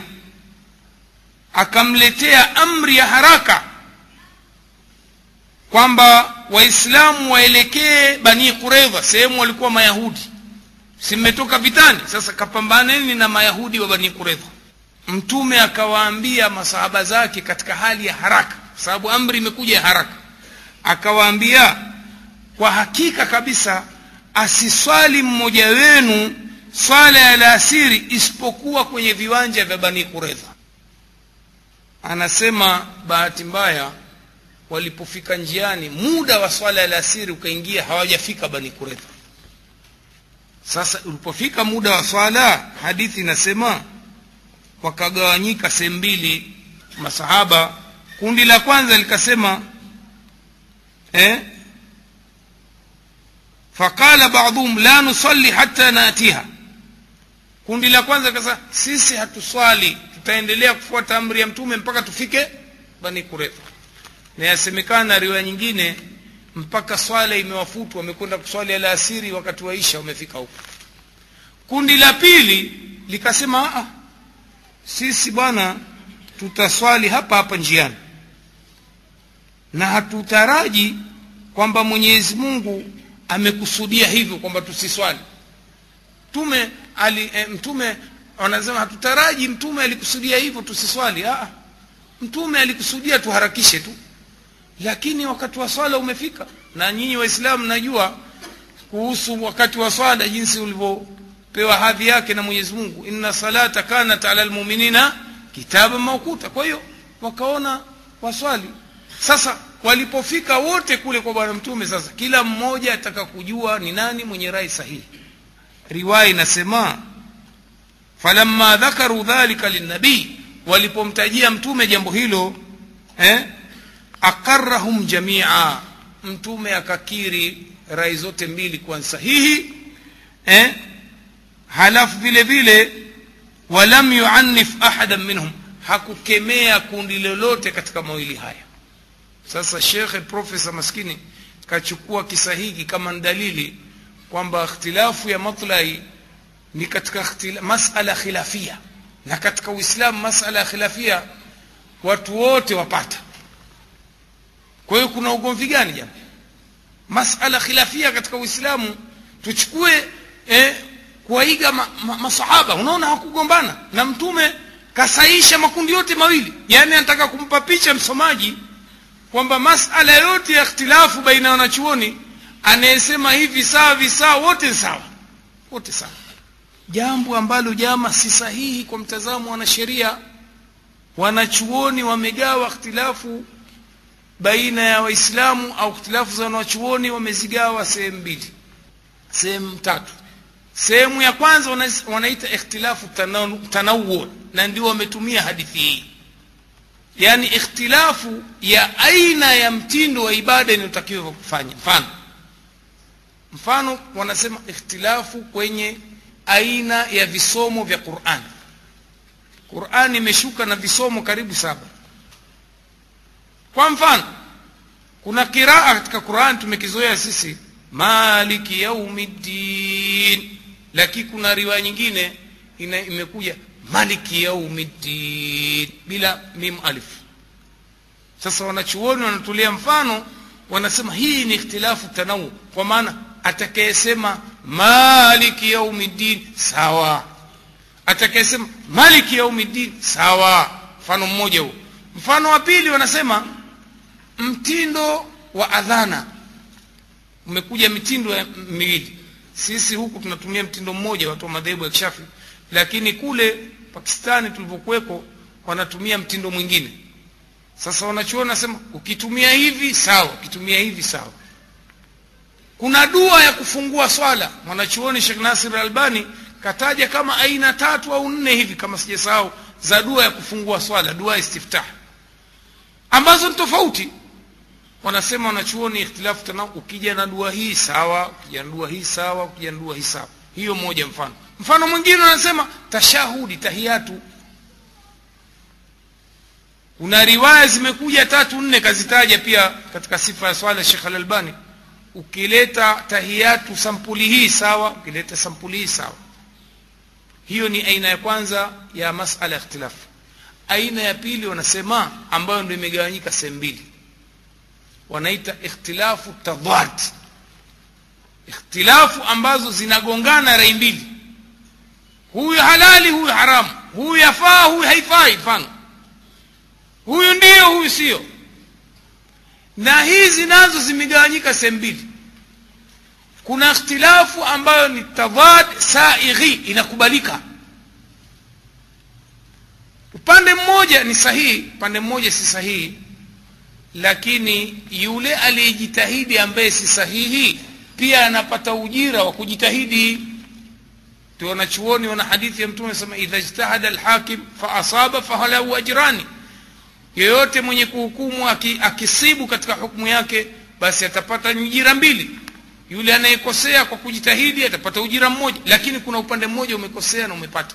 Hii ni ikhtilafu wanasema pamoja na kwamba kuna ndiyo na hapana kuna kauli iliyokuwa sahihi na sio sahihi lakini inakubalika. Kuna kuvumiliana hakuna kukufurishana na kuna kauli nyingine ikhtilafu tadad ghairi saighi haikubaliki.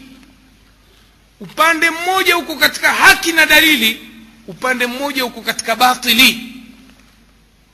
Mfano upande mmoja unasema tukimwomba mola wetu tumwombe yeye tu peke yake upande mwingine wanasema twaweza kumwomba husein ali fatima. Hawa wana dalili ndani ya qurani sunna matendo ya masaba hawa hawana dalili ni rai binafsi za watu na itikadi zao potofu. Hii ni kweli inaweza ikawa ikhtilafu imo ndani ya safu za waislamu lakini hii ni batili rai hii. Huwezi kusema eti rai mbili hizi ni sawa. Ah, sasa profesa atupapisha wasomaji kwamba kila masala ya ikhtilafu ni sawa. Hata mwezi mwisho wasema mwezi jamani kuna haja gani ya ugomvi? Wanaosema wafunge na mwezi wa taifa sawa. Wanaofunga mwezi wa mataifa sawa. Sasa hii fujo ya kuandika vitabu vya kazi gani? Hii tabu yote hii watuambia nini sasa? Na kuzindua na vitabu kama ikiwa rai zote ni sawa kuna haja gani ya kumwacha mtu akasimama mbele ya waziri? Bwana wadhibitiwe hawa. Kuna haja gani unaona? Kwa hiyo ni masala shekhe maskini hakuzungumza vitu vya kielimu kabisa katika kitabu hiki. Ndugu zangu katika imani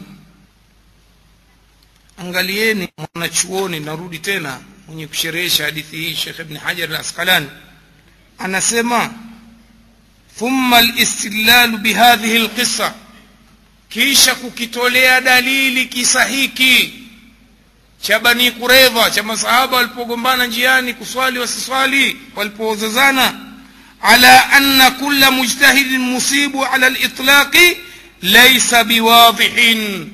Kukitolea dalili kisa hiki kwamba kila anayejitahidi amepatia anasema hili haliko kwa ujumla wake na hili haliko wazi kwenye hadithi hii. Kwa hiyo ina maana ni rai yako wewe lakini anasema naendelea kusema wa innama fihi tarku taanifu man badhala wusahu wajtahada falyustafadu minhu adam taathimi lakini asema lakini katika hadithi hii twapata dalili ya kwamba atakayejitahidi hakemewi katika uislamu bali anapata sehemu ya thawabu thawabu. Japo yule ambaye amepatiana lakini isitumike kisa hiki kusema eti kila aliyejitahidi amepatia rai ambayo ameitoa profesa asema kila aliyejitahidi masala ya mwenzi amepatia. Shekh ibn hajar anasema hapana si kweli. Nukta ya mwisho ya somo hili au darasa hili leo kauli za baadhi ya wanachuoni juu ya mwandamo wa mwezi. Nimechagua kauli za wanachuoni wa kishafi kwa sababu ndio madhehebu yaliyotawala hapa.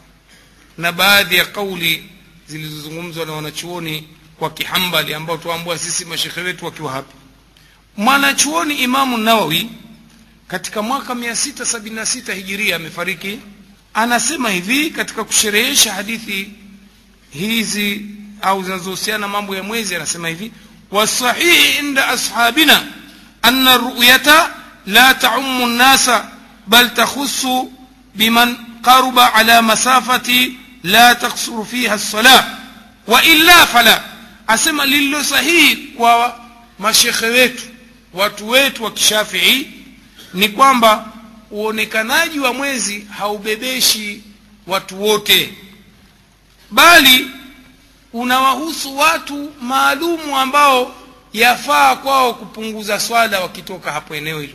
Yaani watu ambao wako ndani ya eneo ambalo kabla hujavuka masafa ya ku ambayo tumesema kilomita 80 na kitu. Hiyo ilikuwa kauli sahihi za mazao. Kisha akasema waqala badu ashabuna wakasema baadhi ya wanachuoni wetu baadhi ya wanachuoni wetu taumu ruya fi maudhii jamii ahli lardhi uonekanaji wa mwezi utabebesha watu wote walioko katika ardhi hii.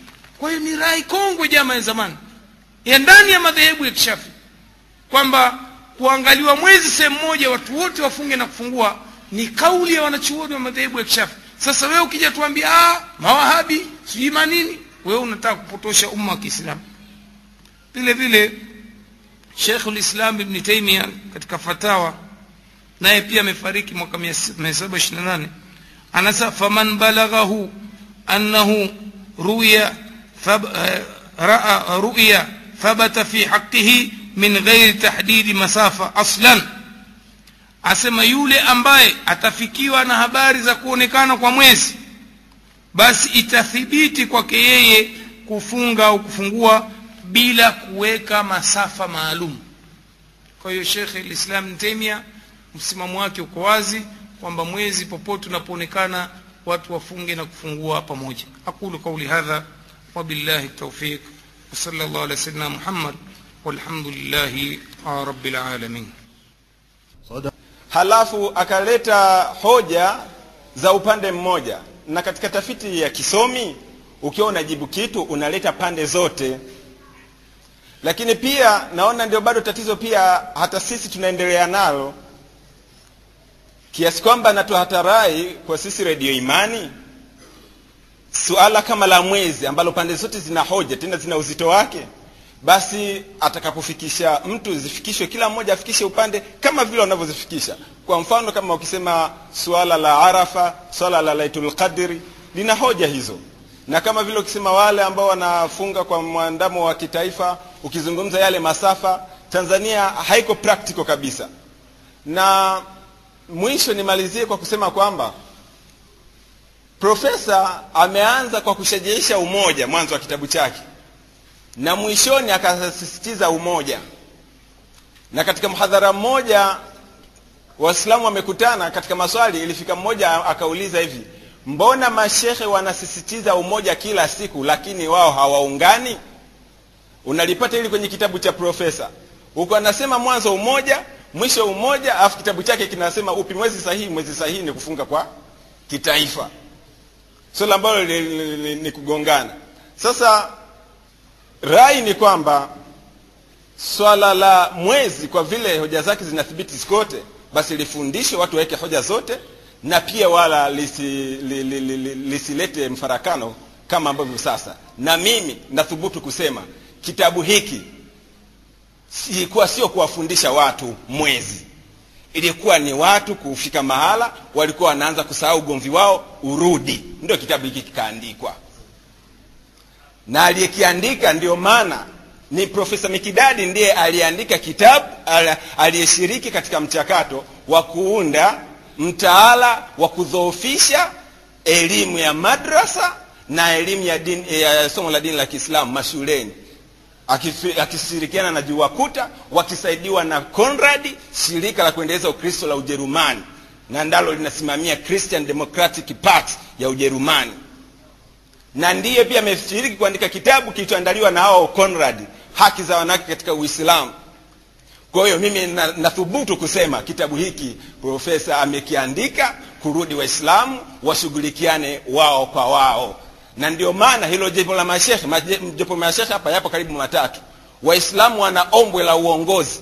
Wana matatizo makubwa yanawafata kila siku mashekhe hawakutani wanakuja kukutana kwenye swala la mwezi Asili wakina Huseni Mwinyi hawaji kwenye shughuli za Waislamu, wanakuja kwenye shughuli za Waislamu za, za kusisitiza mipira ya uzinifu, ya kusisitiza masala ya watu kuhtilafiana kwenye mambo ya maana ya Waislamu.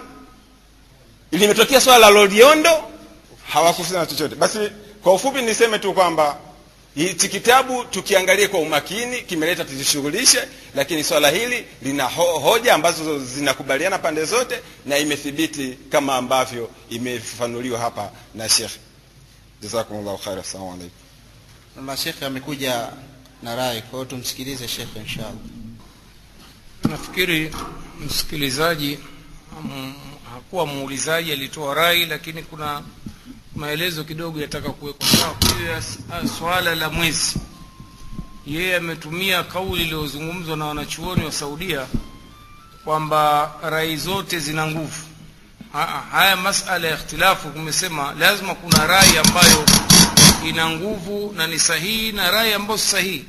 Kwa mtazamo wa muhadhara wote huu tuliozungumza tumechambua alhamdulillahi rai za pande mbili na tukaona udhaifu wa rai ya mwezi wa kitaifa. Kwanza wenyewe hawajakubaliana juu ya masafa juu ya neno taifa juu ya kanda juu ya juu ya juu ya juu ya. Lakini msimamo wa upande wa pili wa mwezi mmoja tunaona wako fahamu katika nini msimamo wao. Mwezi popote unapotoka duniani watu wafunge na kufungua. Na ndio msimamo huu aliosema shekhe kwamba tunataka umoja wa Waislamu. Sasa umoja wa Waislamu katika ibada utapatikana vipi kwa watu wa Tanzania mfano kufuata miezi mitatu kwa rai ya masafa tukasri fa, au farsaka 24 au au majimbo matano ya, ya ulimwengu. Umoja utapatikana kama watu watafunga na kufungua pamoja. Ni moja hiyo na njia. Tunasema hauwezi kupatikana umoja kamili, lakini ni njia ya kuelekea kwenye umoja. Angalau tumeondoa aina fulani ya mzozo, lakini ukweli jamaa, umoja wa kweli wa Waislamu wote duniani ni jambo haliwezekani, kwa ushahidi wa hadithi ya Mtume sallallahu alaihi wasallam. Mtume anasema wasataftariku ummati ila thalathin wa sab'ina firqa kulluhum fi nnari illa wahida watagawanyika waislamu umati wangu makundi sabini na tatu yote yataingia motoni isipokuwa kundi moja sasa itakuwaje watu wa motoni na watu wa peponi wawe pamoja ni wazi kwamba waislamu wataendelea kugawanyika lakini waliosisitizwa kuwa wamoja ni wale wenye mshikamano wa kitabu na sunna. Wa'tasimu bihablillahi jami'an wala tafaraku shikamaneni na kamba ya mwenyezi mungu nyote kwa pamoja na wala msifarikiane. Na kamba ya mwenyezi mungu wanachuoni wamesema maana yake ni ile kamba yenye meno mawili kitabu na sunna. Haiwezekani mtu aje abubakar na umar au amtukane mama aisha sema mzinifu. Abubakari nkafiri umari nkafiri umari ana maradhi katika utupu wake wa nyuma. Wanasema hivi.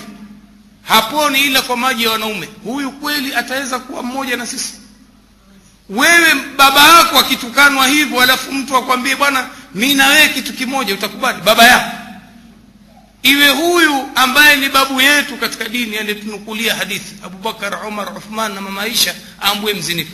Kwa hiyo umoja huu aliosema shekhe waislamu tuwe kitu kimoja wote tusijali itikadi zetu ni umoja fiki. Hii pia ni nukta kanikumbusha ndugu yangu. Si umoja wa kweli.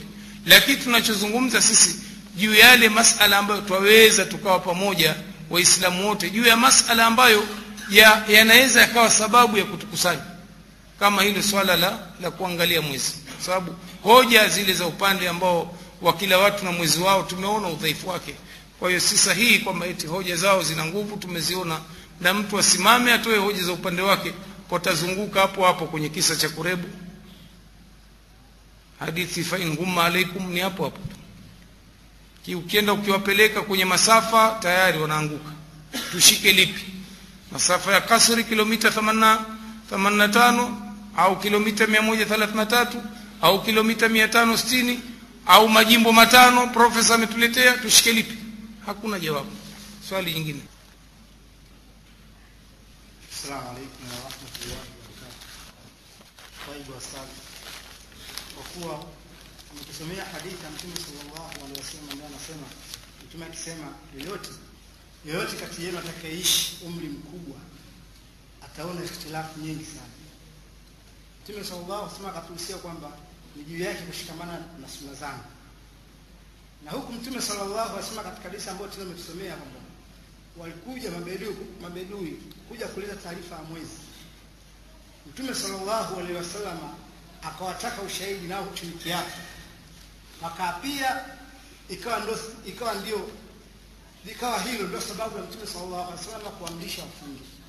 Sasa je, na sisi kushikamana na sunna za Mtume sallallahu alaihi wasallam, na sisi ni lazima wale ambao wanatuletea taarifa kutoka nje ya nchi au ndani ya nchi kupitia vyombo vya habari au kupitia namna yoyote ile ni lazima sisi tuwaulize na sisi tuwataki tuwataki kiapo.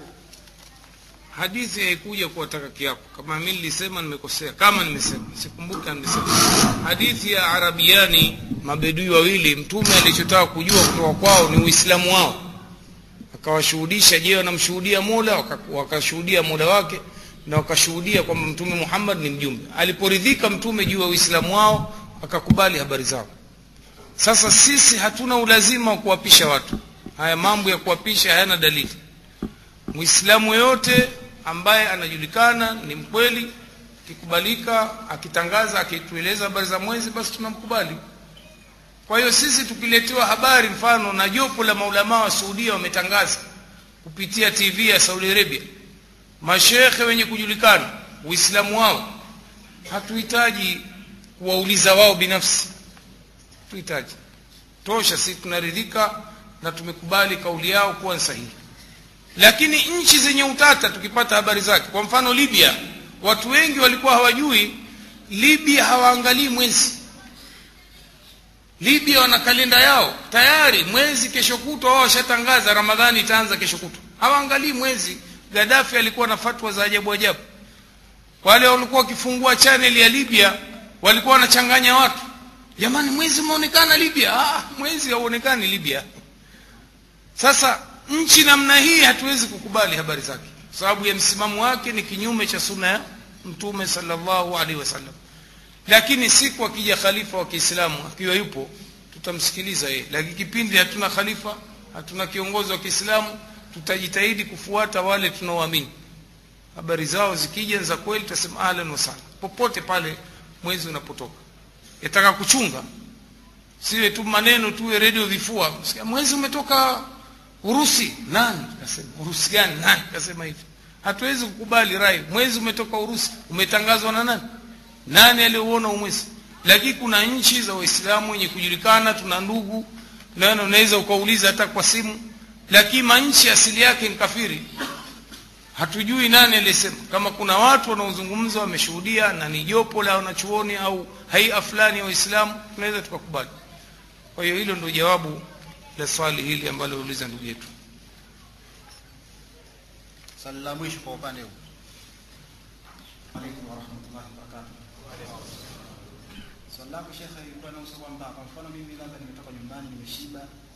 Wakati wenzangu wamefunga, lakini taarifa za mwezi nimezipata wakati nimesha nimeshashiba, kwa baba saa nne, lakini nimepata taarifa za mwezi. Je, yajuzu kufunga? eh, swali zuri hilo pamoja na kwamba liko nje ya mada kidogo lakini ni la faida kwa ni kwamba kauli iliyokuwa yenye ikiwa mmepata udhuru wa kuchelewa kupata habari za mwezi ima kufunga au kufungua basi ule muda atakaopata zile habari aanze kufunga. Na hana ulazima wa kukidhi kama ilivyosemwa na baadhi ya wanachuoni wetu wa madhehebu ya kishafi kukidhi. Na ushahidi wa aya wanasema mtume kabla ya kufunga ramadhan na mamaisha anathibitisha hivyo kwamba saumu ilikuwa ya faradhi ni saumu ya ashura. Saumu ya ashura ilikuwa ya faradhi. Sasa ufaradhi wake wa amri ya faradhi wa ashura ulikuja asubuhi. Mtume akatuma mtu kuwatangazia waislamu wakati huo kabla ya ramadhani haijafaradhishwa. Akawaambia jamani yule ambaye ameamka hajakula chochote basi ajizuie afunge ashura. Na yule aliyeamka amekula ajizuie na afunge ashura. Mtume hakuamrisha wale ambao wameshakula wakidhi sasa wanachuoni wa hakiki wanasema masala hapa ni ya kufikiwa habari za ufaradhi kwa sababu funga ya suna mtu aweza akatiania asubuhi mapema saa nne maadamu hakuamka kula aweza. Lakini ile funga ya faradhi lazima alale na nia. Lakini sasa kama ikiwa udhuru wa habari haukumfikia na ufaradhi umemwingia basi anaweza akaanza kufunga hata saa sita saa saba kisha kula machapati yake na makaimati yake na maandazi. Na akishafunga asilipe tena. Kwa nini? La yukallifu llahu nafsa illa usaha hakutamani asijue habari za mwezi lakini hazikumfikia.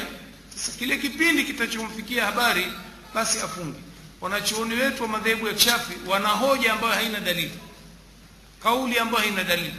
Wanasema ukipata habari za kuchelewa basi fanya imsaki. Jizuie tu. Usile. Uwe kama mfungaji lakini ni imsaki. Lakini siku hiyo utakuja ilipa siku nyingine sasa ukiwauliza dalili iko wapi hamna. Jitihada sasa hii ndio ambayo inatia nguvu kabisa hadithi sahihi kwa sababu ashura ilikuwa ni faradhi kabla ya nini? Na mtume akawaamrisha waislamu waifunge kwa ulazima ndio faradhi kwa hiyo kama ikiwa mtume kaamrisha watu waliokula wafunge na kuamrisha wakidhi basi itakuwa na ramadhani. Hali kadhalika ndio kauli yenye nguvu ya wanachuoni juu ya masala haya ambayo ina dalili. Nafikiri kwa hapa takuwa tumekamilisha muhadhara huu. Aqulu qawli hadha wabillahi tawfiq wa sallallahu ala sayyidina muhammad walhamdulillahi rabbil alamin. Ndugu zangu katika imani na wasikilizaji hapa tutaenda kuwafahamisha kwanza Mwenyezi Mungu amlipe kila la kheri shekhe wetu na Mwenyezi Mungu ampe nguvu na afya ili aendelee kutunufaisha kwa elimu yake. Na inshallah tukishasali kuna mashekhe wetu kuna Sheikh Hamid yupo hapo na Sheikh Sherali. Kwa hiyo tusiwe mbali na redio kwa ajili ya kupata istifada na faida nyingi kuhusiana na masala ya mwezi namna gani yamezungumzwa kisheria na kisayansi. Assalamu alaykum warahmatullahi